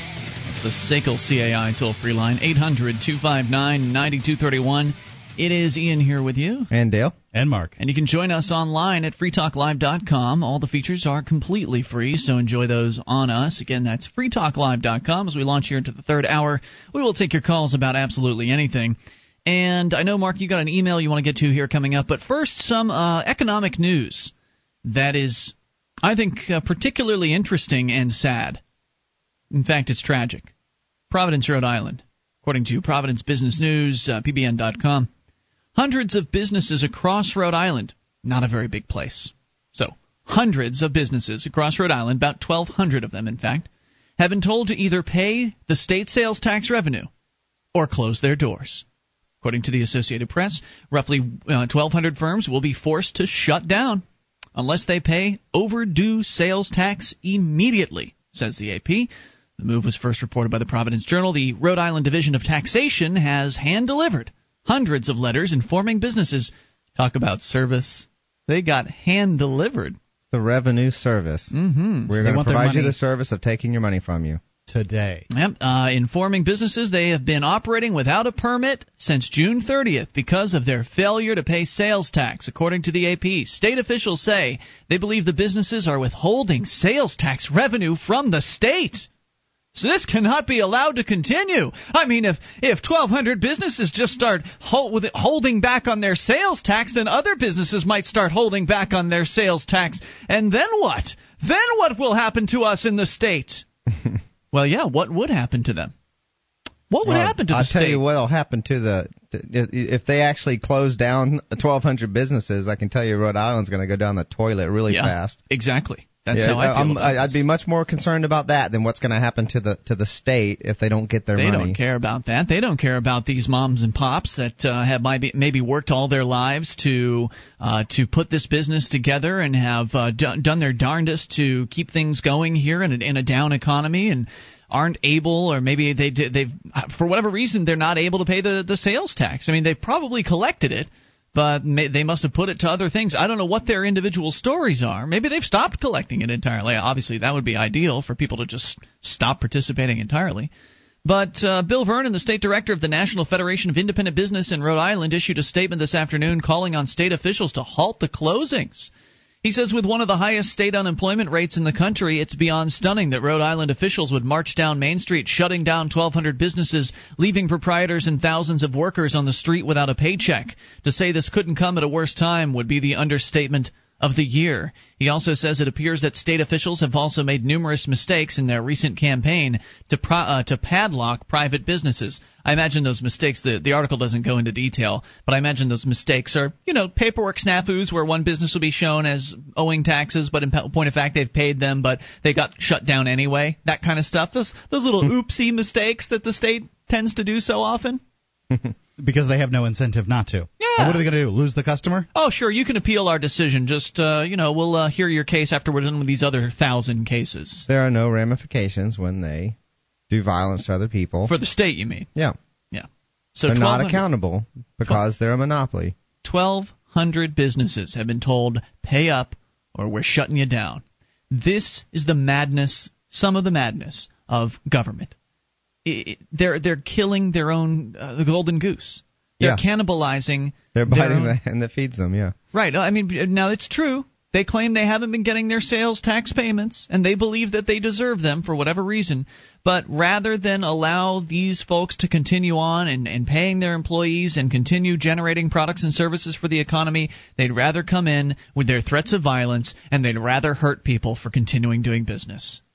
This is protection this protection in the mafia style. Yeah, that's exactly what that is. Except it's the mafia writ large. The mafia couldn't have expected to have a client list this big, could they? Some might um, argue that the uh, that the the Providence government actually is the mafia. well, um, I agree with that. I, well, no, but, yes. but like the mafia really did take over Rhode Island. Is is what? Well, all governments are mafia. I mean, all governments are are gangs. They're well, gangs ma- Mafia large. is a, a, specific term. Uh, it, it's it's you know about the Italian. Uh, Not always. Mob. There's the Russian mafia as well. Right, but, but they they have mislabeled them. It's it's a use of the term mafia mm-hmm. to mean mob or gang gotcha. or uh, organized crime. Okay. Yeah, and I've heard Chinese mafia. The the the Yakuza. No, what is it? Yakuza. Yakuza. That's right. But they have a name, right? Is that so, Chinese yep, or Japanese? Yakuza. Yeah. Is that Japanese uh, or Chinese? Oh. I don't know. It might be Japanese. Call in and, and educate the white Chinese. But there you go. Uh, just an example of what is happening here, where people are having a tough time running their businesses. They're not able to make things uh, to make ends meet. So one of the things they cut out was paying the ta- paying the tax man. And as well, a result, uh, yeah, that's just it. The times are really rough, and so there's not as much revenue for government because right. there's not as much revenue for everyone else either. And so other people are having to tighten their belts to survive, and then the government's gonna. It's like, oh, we aren't going to want to cut back on anything. Nope. So when everyone else is tightening their belts, they want to draw more revenue. Pay up. And it's it's like draw, taking blood out of a sick person. I mean, it's it's yeah, insane. It's, uh, in order to save their jobs and not have to not have to make the same tighten their belts the way everyone else is. They're gonna they're gonna really kill the golden goose, as you say. Yep. And so they're just delaying uh, the inevitable, and that is that eventually this isn't going to work out. Because if these folks go out of business, then as they're pointing out, a lot of these people are going to be out of, out of work. And that means that many of them are going to be signing up for unemployment and, and signing up for state welfare services and, and things like that, increasing the burden, increasing the demand on various different state services. And of course, the, as you're saying, state certainly isn't going to cut back, so they'll raise uh, taxes again. They'll raise property tax. They'll raise whatever fees and other taxes they can possibly raise to milk more or to suck more blood, if you will, out of uh, their their host. This is, you know, the people are unable to abstractualize. We talked about that earlier they don't see the harm. It's very broad and ambiguous. You know, mm-hmm. you who knows who knows what economic benefits would have come from people who spent their money that they still had. Who, who knows what businesses would have gotten more business and hired another person, mm-hmm. or who would have uh, been able to produce more cheap, more cheaply, and and, and to, in order to be more competitive, and or who knows what, or who would have bought more services from another business because they had the money to do that, and and would have helped that business, and that would they would have hired someone else, or raised the ra- yeah. raised incomes for people all that all that is very vague. You can't you can't you can never nail down like all the harm that was done by this broadly based taxation. Right. but is... the state can point to anything they created with the money they stole, so they can say, "Look, we created jobs with this," and it was like, "Oh, see, look, that's a that's yeah. a benefit we wouldn't have gotten." But you don't know what harm was done. It's the and it's, it takes unseen. a libertarian mindset to understand that, to abstractualize that, and be able to understand that there's this broad based harm. Right, and um, you also have to understand that the jobs generally that they create, bu- bureaucratic jobs, don't really add anything to. In, in a lot of cases, don't add anything Value. to the marketplace. Yeah. Period. And in some cases, don't uh, they they don't add in the case uh, they don't add you know the same amount that they would from a the point of view of the marketplace. Yeah. So uh, you know it's Right. it's very difficult to to say that well we created jobs. You, you may have created a job, you did not necessarily create value. Yeah, govern govern to govern means to limit. To And, and so and yeah, and the idea well actually technically means to limit. Mhm. And and if you look at governors in the in, in the engineering world, that's what they do. They they make sure that the, the flow rate or uh, of some electricity or some water or that your car liquid, can't go over 55 or yeah, something. they they make sure that the that you're that you know when you rent a truck, it make, makes sure you don't break the speed limit. It's a governor, and uh, and that's what govern means. And if you look at you know, of course, people have this notion they want government to limit bad things like crime and uh, maybe poverty and things like that. Uh, they want to, to limit or bad be, what they consider bad behavior. Say say companies that aren't paying people enough, whatever it is that they they there's, they want it to limit the bad things, but but it, it means to limit. And and so Mark's saying, you know, what Mark's pointing out, these people are, are out there limiting all these things. And uh, 1,200 businesses. 1,200 businesses. I mean, what is the average amount of employees that the average small business has? 15, 20, 25? I mean, even if it's just 10, that's uh, that's 12,000 people that just lost their jobs. in a very small state. Yeah. that are going, excuse me, that are going to last their job, uh, lost their, uh, lose their jobs because this is the final warning, right? The government is coming around to these folks saying, "Hey, just letting you know, you don't have a permit anymore, so pay up or we're shutting you down." And this is gonna, this is their final notice. This is their last warning. And if they don't come up with the cash, which will only get them get them going for another year, then they'll only be able to continue on for however long the next time uh, the time limit is before the government comes around. Actually, I guess it's not a year with sales tax. They, they probably accept. Uh, Expect receipts every week with that from businesses, don't they? I thought it was monthly, but It's I, monthly, whatever. what I know. Uh, if if you can explain, let us know. This is Free Talk Live. You take control of the airwaves toll free at 800 259 9231. That's the SACL CAI toll free line 1 800 259 9231. Tonight it's Ian with you. and Dale. And Mark. And you can join us online at freetalklive.com. The features we give away. So enjoy those, including archives. If you've missed a moment of the show, click and download. They're right there on the front page of the website, and they're free. So enjoy. freetalklive.com. And from creating new and old media to political action to civil disobedience and market based activism, you'll find more pro liberty activism than you likely ever imagined possible when you move to New Hampshire as part of the Free State Project. You can learn more at freestateproject.org. That's freestateproject.org. And perfect opportunity, perfect segue there into what happened today here in the soon to be Free State. We've got a ways to go uh, until we can, I think, actually call it the Free State, which of course could be argued as an oxymoron in its own right, but nonetheless. Uh, today we had Sam's. Uh, Sam was on trial. Our buddy Sam Dodson from ObscuredTruth.com. Actually, earlier in the day, one of the disorderly six, Patrick, was first on trial at 10, uh, 10 o'clock this morning, and I'd say about 20 folks, uh, 20, 25, 30 people, maybe eh, 25 people showed up. I didn't take a count. But a good turnout for early uh, an early morning situation, and of course he was arrested after our friend Sam was arrested for videotaping in a court or for recording video in a courtroom. Uh, Patrick was arrested because he stayed in that particular, excuse me, court lobby, not courtroom. He was in a court lobby, a public area. Actually, it's not. Yeah, I'm not even sure I'd call it a court lobby because there's other stuff there too. So It's like a common area, It's more of a common area, yeah, for other th- for several things. And so uh, Patrick was arrested for refusing to leave that area. The reason why he was staying was because Sam was screaming from the other room as he was being tortured uh, by some of the uh, the police officers there. They were lifting him up by the uh, by his handcuffs that he had on and crushing a, a, a bracelet, a sharp-edged bracelet, into his wrist, causing quite a bit of pain. And so Patrick and a number of others had stayed there to monitor the situation as best they could. Well, the police decided to arrest them for disorderly conduct. This morning they dropped the disorderly conduct charge and kept the resisting arrest charge against Patrick because he, like Sam, went limp when they went to arrest him. And as he pointed out today, which I thought was an interesting uh, way to put his what he was doing.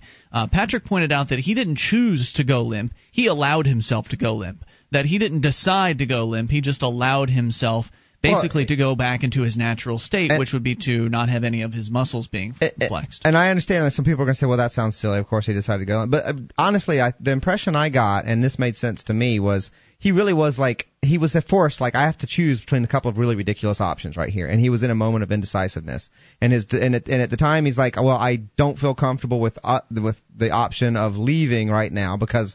Uh, we didn't know what's going on with Sam, and yeah. and uh, and we saw, we also didn't know what what we didn't know whether where Sam was, where he was going. They were not really clear about all that, and and it was really we really they weren't going to be clear either. That. We're trying to dig and find out what the heck is going on, and so it was almost like a moment of indecisiveness, and he left, and it just left him feeling like I really. Uh, you know, I'm just not going to do anything, and that was going limp, which is not doing anything, not even supporting your own weight and so forth. And he uh, was so. doing a good job too today, uh, just in general. In fact, the judge, Judge Burke, uh, who's the same judge that's been putting people in jail, all kinds of peaceful people in jail, for the last several months, did comment to him and compliment him at yeah. the end of the trial as to how good of a job that he did defending himself, and then you know, found him guilty. Right before a really hefty sentence. yeah, uh, found him uh, guilty, uh, which he suspended, but it was a well, hefty sentence. It was a three hundred dollar recommended uh, recommended fine from the prosecutor, and then the judge asked Patrick what he would recommend, and Patrick, of course, said, "I well, I recommend you do nothing and let me go." I think um, that you should drag the uh, the people in here that that perpetrated this and throw them in jail for uh, harming an individual. well, you know, I, I think people should be forgiven and we should move on and have people start doing the right thing. And he was being prepared to I'll, be sentenced. I'll forgive him if they'll stop doing it. Just yeah. stop doing it. Stop uh, victimizing innocent people under this pretense that you're protecting who. Yeah, I, I don't know. Sure. And stop doing it, and then yeah, I don't, you know, I don't care about prosecuting you and all that stuff. Exactly. Just stop Let's doing just it. move on. Uh, but but of course he was found guilty, and the judge decided that instead of a three hundred dollar fine, he would make it a thousand dollar fine and suspend the fine for a year. And what that means is that if Patrick is busted for a, a, uh, a felony or a misdemeanor or a major motor vehicle violation, within that year's time, he will then have to pony up the thousand dollars, which he will likely will not do. Uh, the activists up here are very non-cooperative, at least in the Keene area, and I think in the Grafton area as well with the the cops. And so likely he would not pay that thousand dollars and would probably have to go to jail for about twenty days. Because it's fifty dollars a day is what you yeah. can well, uh, I, jail off by uh, sitting in a cell. Exactly. My immediate thought was, you know, it, it, there's a strategy to giving him a hefty sentence and then suspending it under a you know a pretty long period of you know good beha- good behavior yeah. means obeying. That's right. And, that, and you're going to obey now because there's a 20 there's a 20 year or sorry a 20 day sentence mm-hmm. if you don't if you don't. So he, you know he's got something to hold over his head and make him start obeying Yep. him. They're they're strategizing, um, and obviously, that, you know, what, what else would they do? They're trying to figure out, you know, how do we handle these people? How do we control these people? What, yeah. What else would you want to do with? Right. um, I mean, I can tell you how you handle these people, Judge Burke let let these people uh, you know film in the courtroom as long as it's as long as it's a number uh, you know a, a, a, fair number. You know two or three of them being being able to film in the courtroom film in the lobby. There's nothing wrong with that. That's uh, uh this being clamping down artificially like they're doing just doesn't make any sense. Yeah. well and and I that's exactly it. Almost everything that we've been talking everyone's saying the, the the issues aren't important that we've been talking about but almost everything has been about free speech free the freedom free of press, press and free speech. We have things to say, and we are going to say them, and we are, you know, we have things to say about how they are doing things, which, and they are pu- supposedly pu- public servants.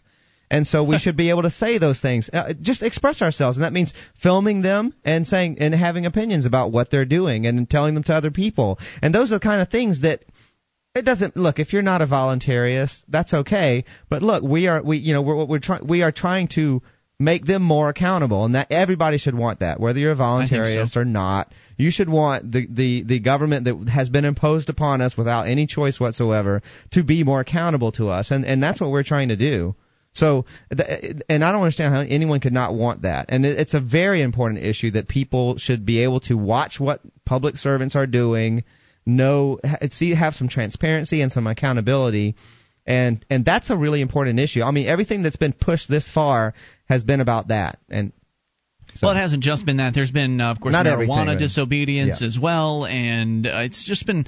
If they would just stop hurting peaceful people, they wouldn't see these activists in their courtroom anymore. They yeah. wouldn't have to deal with any of this stuff. None of this would happen had had they not would have happened had they just left people who weren't harming others alone. And what will it take to get them to come to those conclusions? I don't know. They demand that uh, well, if you don't like the way it is, change the law because they even if they can see the value in what we're saying, many of them who can see that value are too afraid to actually do anything about it within their uh, within their well, position. And, and I think the, the I think the law will change. I think that we will have you, you have to impact the culture in order to affect a political change. Yeah. That, that that I mean, I think a lot of the political changes that you know people are working for different political changes like marijuana changes and everything, which is you know, and I, I and I applaud them absolutely for the effort.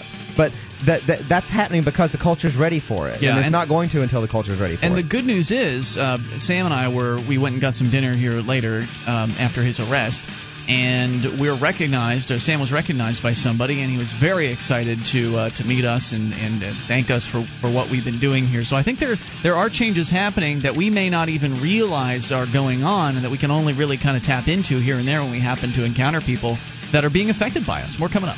This program is brought to you by FreeKeene.com. FreeKeene.com features audio, video, and blogs chronicling the transition to a voluntary society. FreeKeene.com also has comments and discussion forums so you can be heard. FreeKeene.com.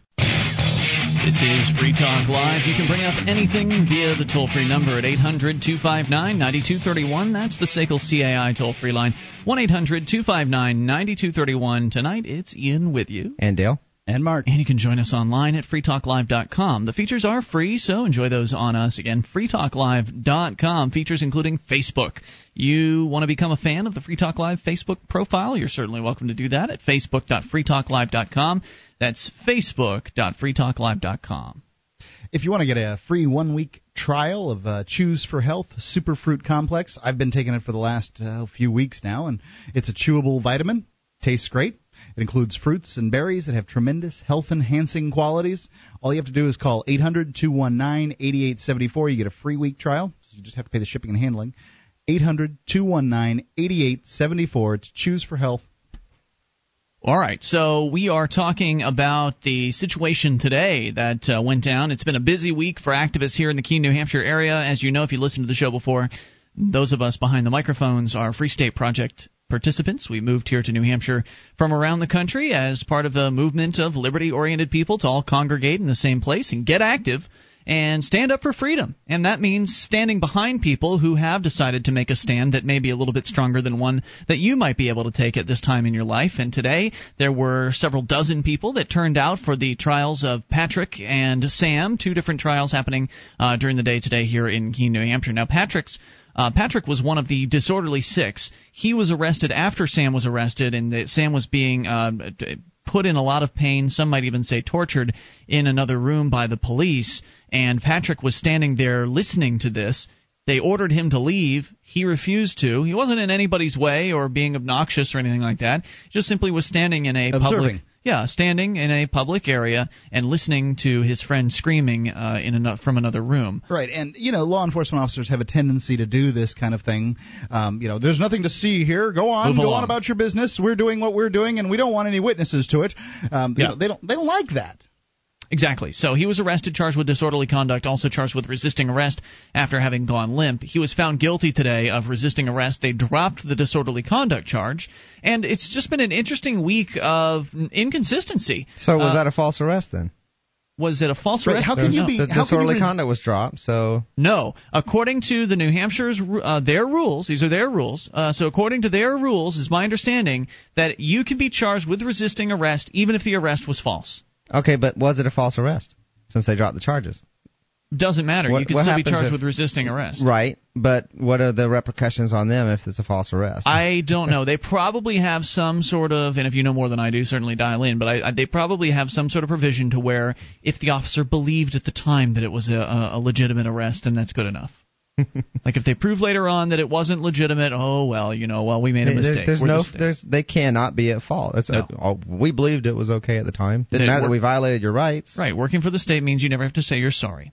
So they um, so they found him guilty, and it's been a week of uh, inconsistency. I mean, we went to three trials on Monday of three of the disorderly six. Patrick's was uh, was today, so he was a fourth uh, fourth trial, and the other two guys were uh, had their charges dropped. So two of the disorderly six, all of them originally were charged with disorderly conduct. Patrick had an extra charge of resisting arrest in there because he he actually went limp, but he was the only one of the six to go limp. So they dropped Patrick's disorderly conduct charge and only pursued the resisting arrest charge. For that, he was given a thousand dollars suspended fine and able to walk out. David who was one of the disorderly conduct charges, was found guilty on Monday of disorderly conduct, even though he did just as much as Patrick, which was nothing, stand in the, the room. Right. He stood there I think just he like said Patrick. He, he said he sat down. I don't He think I was sit on the there when it happened, but he said he sat down on the floor. He did yeah. sit, sit down on the floor. But either way, he was not in anybody's way, not doing anything uh, against anyone. So they found David guilty of disorderly conduct and sentenced him to, I think it was a $300 fine, if I'm not mistaken. I, they yeah, get all the fines became, jumbled. That became 350 with the surcharge. Is it 350? something like okay. I thought it was 250 and went to three or th- whatever. Anyway, oh, he's, Oh, that's he's probably got six right. days, six days in jail as a result of that because he's not going to pay the fine. So David's found guilty, has to pay a fine. Instead, he's going to jail because he won't pay. Then uh, let's see. Kurt's trial was delayed, so we don't know what's going to happen with that. I believe. And then Nick's is under advisement, so and he then hasn't Nick's decided was, yet. Right, Nick's was taken under advisement. He also charged with disorderly conduct, but a completely different result from all of the other people with the same charge. Yeah. He gets taken under advisement, which means the judge is going to write his decision down on an order and send it through the mail. So just a compl- just no no consistency here whatsoever. Now you could argue that well they all made different points in their cases. When I see him do that, I think that he's leaning towards a not guilty plea, but doesn't want to say it on the camera and have it look like this victory, you know, that I- we can publicize. So Yep. That's what happened last time Nick got something taken under advisement. When Nick had gone in and refused to pay a speeding ticket, the judge took it under advisement and then later issued a not guilty uh, order. Now, in this case, um, you say that they make different arguments, but in this case, the judge isn't just the judge. The judge is the jury at the same time. The judge Mm-hmm. retur- re- returns the verdict. So the judge isn't just there to make sure to referee the situation to make sure that uh, both parties get uh, their fair trial. He's there to make a decision, and the judge is supposed to know the laws, and therefore really should render a better decision than a jury should and the the idea that they would he would be giving different uh, you know decisions really bothers me here. Um, in, in, in, in the idea cases that, were right next to each other. Right. Yeah. And the idea that people making different arguments should somehow should, should somehow matter. That's not his job in that case. His job isn't to listen to their arguments. Mm-hmm. Uh, to ascertain his the facts. job is to uh, dispense justice. Based on facts. And the facts in this case were they were all behaving in similar Well, ways. it's interesting because there are procedures that supposedly that supposedly it's supposed to follow some very strict procedures. And for instance, like one thing I've I've understood, and and Bert kind of described some of this in in some in at least one case I know that came up. He was saying that if you don't present the evidence, I cannot consider it. Mhm. So in, in, you would- in in theory, he's having to. You know, disregard anything he may have heard in another case. That this Right. has not come up in this case, Even though the evidence However, is the same. Right, the evidence is pretty much the same. However, uh, like if someone doesn't bring up that so and so or whatever, but but the but but it seems like again though the procedure only seems relevant when he needs to use it against. The, like I think he, he sees us as opponents, which Mhm. he shouldn't be doing, but he sees us as opponents, and he's and and, and it seems like they use the procedure like a weapon. It's like he, they kind It's of they ignore it when it's an when it's a, when it's a problem for them, Mhm. but they'll bring it up when it's when they can use it like a weapon, as if it's a yeah. And and you heard the Rivera in those cases saying he was with the group. And that was the disorderly conduct. Like he was associating people in the group, and that's why like, there there was a reporter So who she didn't get violated his order. She didn't get disorderly conduct. He said anyone who's here with it's not on court business. Uh, and that there was a reporter who didn't get arrested. Why? Because she wasn't with the group. Mhm. So they are targeting. At least Rivera seems to be targeting the group. You know, we spent uh, a lot of time with him today, actually. yeah, Uh, we had were- some nice, ch- you know, kind of congenial chat. I think, considering very the situation. ch- very chatty, very nice. Uh, he, we were sequestered during Sam's trial, so we told we've told you about what happened with Patrick. Uh, our friend Sam Dodson was on trial this afternoon for the uh, the, the whole resisting uh, re- arrest uh, slash refusing to process thing, which originally for Sam was also a disorderly conduct charge, which has been subsequently dropped. Yeah. Uh, and uh, so But David was guilty of disorderly conduct. Correct. Uh, so Sam was on trial today. Now Sam had brought in a lawyer, and uh, you and I, J- Dale, didn't actually get to see it because we were being sequestered right. uh, due to uh, we were being called as witnesses at some point. We actually didn't end up getting called today, so you and I basically spent all afternoon uh, in at least from 1:30 to about 4:30, yeah, one, sitting yeah. uh, sitting in the courtroom or sitting in a, like an alternate room, hanging out with Sergeant Eli Rivera, who's the man who's been prosecuting all of us, yeah, uh, all of this time. And we had a very nice, uh, friendly, friendly chat with uh, with Eli. But you would have preferred to. I want it to be that way. By the way, I, I if I Yeah. can actually have a calm discussion with someone, like uh, you know, I feel like we are, you know, we are at odds on some key issues, obviously. Well, it shows some pretty big ones, but I love it when we can have a, conge- a, gen- uh, you know, a calm conversation. I think there's some value to having those conversations with these guys because it allows us to maybe touch on some things they may have never heard before, and certainly allows them to, to not see us as uh, violent people Right. that uh, that they shouldn't be frightened of us from yeah, that I mean, perspective. he, Eli might be ordering me into the back of a cop car someday. I, I mean, I just Yeah. it just feels like it's a matter of time, and uh, it would be nice if he actually sees me as a real person, you know, instead of this face, you know. Similarly, there was another uh, cop today that was trying to convince all of us that he wasn't a monster. There was a very long conversation between Some of that I have on video. cop, uh, one of the lieutenants there, and about 30 people that were surrounding him. It was very unusual. Uh, we'll continue here and uh, paint the picture for you and take your calls about whatever you want in these remaining moments of Free Talk Live. This is Free Talk Live, your show. You take control of the airwaves toll free at 800 259 9231. That's the SACL CAI toll free line. Even in these remaining moments, maybe enough time for your call. If you make it now, 800 259 9231. Tonight, it's Ian with you. And Dale. And Mark. And you can join us online at freetalklive.com. All the features on our site are free. Also, you'll enjoy Dale's website, anarchyinyourhead.com. Features there are pretty much free also, although you if you want to buy a t-shirt, you're going to have to pay for that, which makes sense. Uh, but Dale, you've got cartoons, and you've been doing them for about two years now over at anarchyinyourhead.com. Yeah, I think it'll be t- about two years around Labor Day. So com- Which is coming great. up soon. And And, there's also a Facebook page, facebook.anarchyinyourhead.com. They are very liberty oriented uh, cartoons, and sometimes they're okay. A lot of times they're okay for children, but not this week. no. Um, yeah, I wouldn't assume that they're okay for every now and then there's one that's uh it's uh, yeah, adult humor, let's You say. you've said this one may be one of your most controversial. I I thought it would be. It wasn't even my idea actually. I toned it down from uh, you know, you know It's been from- toned it's down. Puke's. it's Puke's idea, and uh, I gave him credit for it in there and everything. And I actually had to tone it down, and I still thought it was pretty risque. And It's a- but it's I a- haven't gotten, I really haven't gotten any complaints at all about it, so I'm kind of surprised. It's a Uh, joke about the gender makeup of the liberty movement. That's about all I think we can say about it. Yeah, yeah, we got a lot of guys and not as many women as we'd like. So, head over to anarchyinyourhead.com and see it for yourself, and then vote for Anarchy in Your Head at vote.anarchyinyourhead.com. Only takes a moment and really helps Dale uh, on the charts, the competitive cartoon charts out there. Vote.anarchyinyourhead.com. Let's go here and uh, just wrap up the story briefly. I want to get to these uh, phone calls. And maybe we can expound upon this a little more. Maybe Sam will call us tomorrow night or, or Monday or something, and we can talk more about what happened with him. But Sam Dodson from ObscuredTruth.com was on trial today for resisting arrest and for refusal to process when he was refusing to give his uh, legal name to the bureaucrats after he'd been arrested.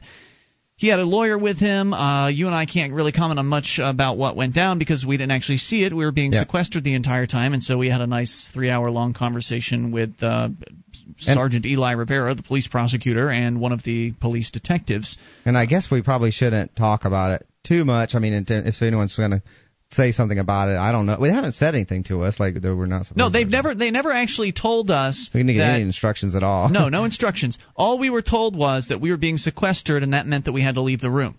So they never said you can't watch any videos about the trial, you can't do this, you can't do that. They never they never even broached the topic. One of the It's just an cops opportunity to kick you guys out. Yeah, I, I would say I want to be on the safe side. I'm going to avoid if anyone has any. Yeah. If they, don't talk to me about what happened inside the trial. I don't. I don't want to mess anything up. So. But uh, it's go- it's now going to be until September before this is even close to wrapping up because there's been a delay. It uh, went overtime today because they had. I think the prosecution may be finished up today. That's that's what rumor has it. But the third guy never got called from the, the witness room.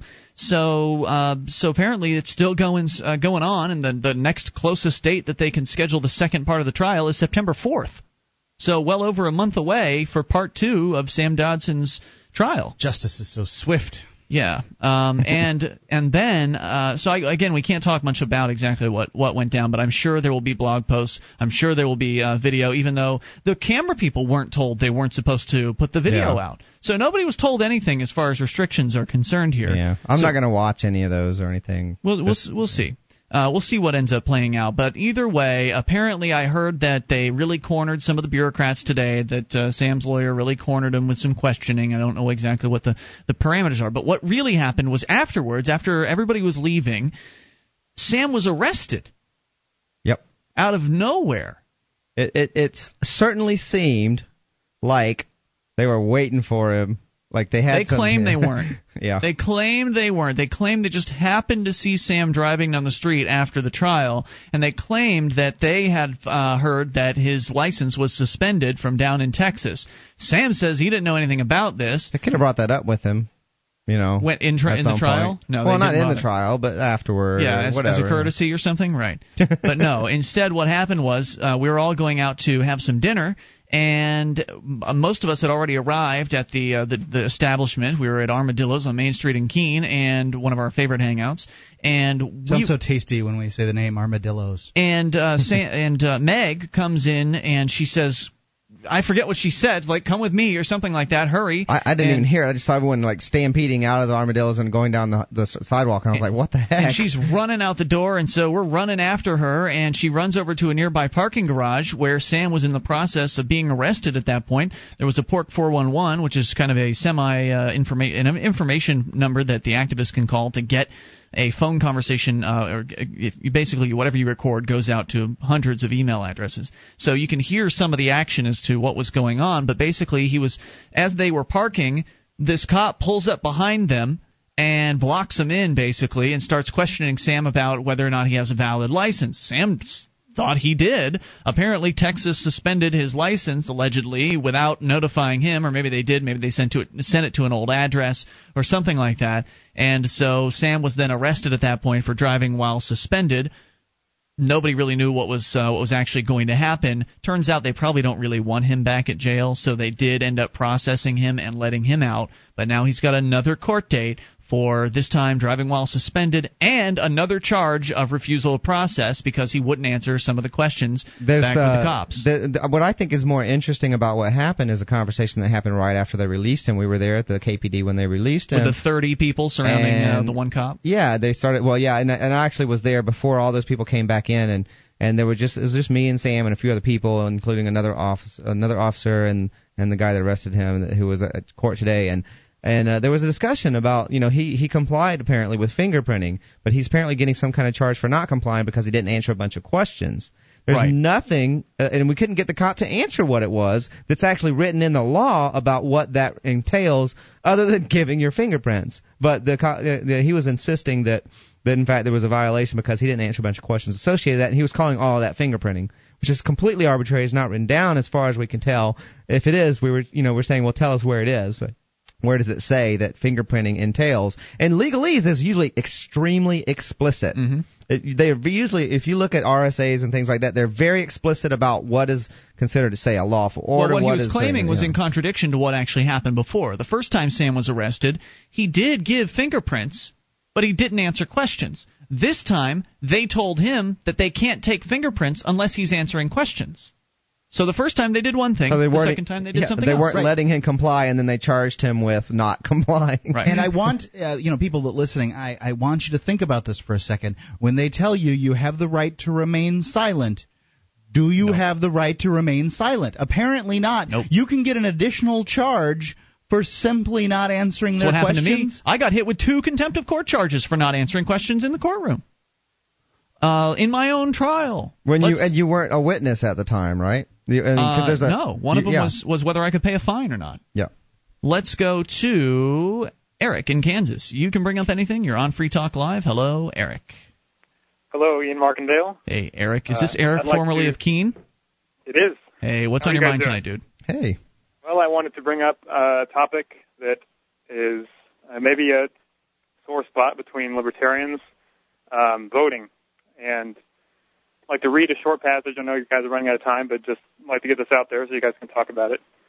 Um, it's from an essay called Election Day, a Means of State Control. It says, the modern state's authority, its vast extractive capacity, its ability to wage war, its ever-growing power to regulate our lives, requires constant reinvigoration via the ballot box.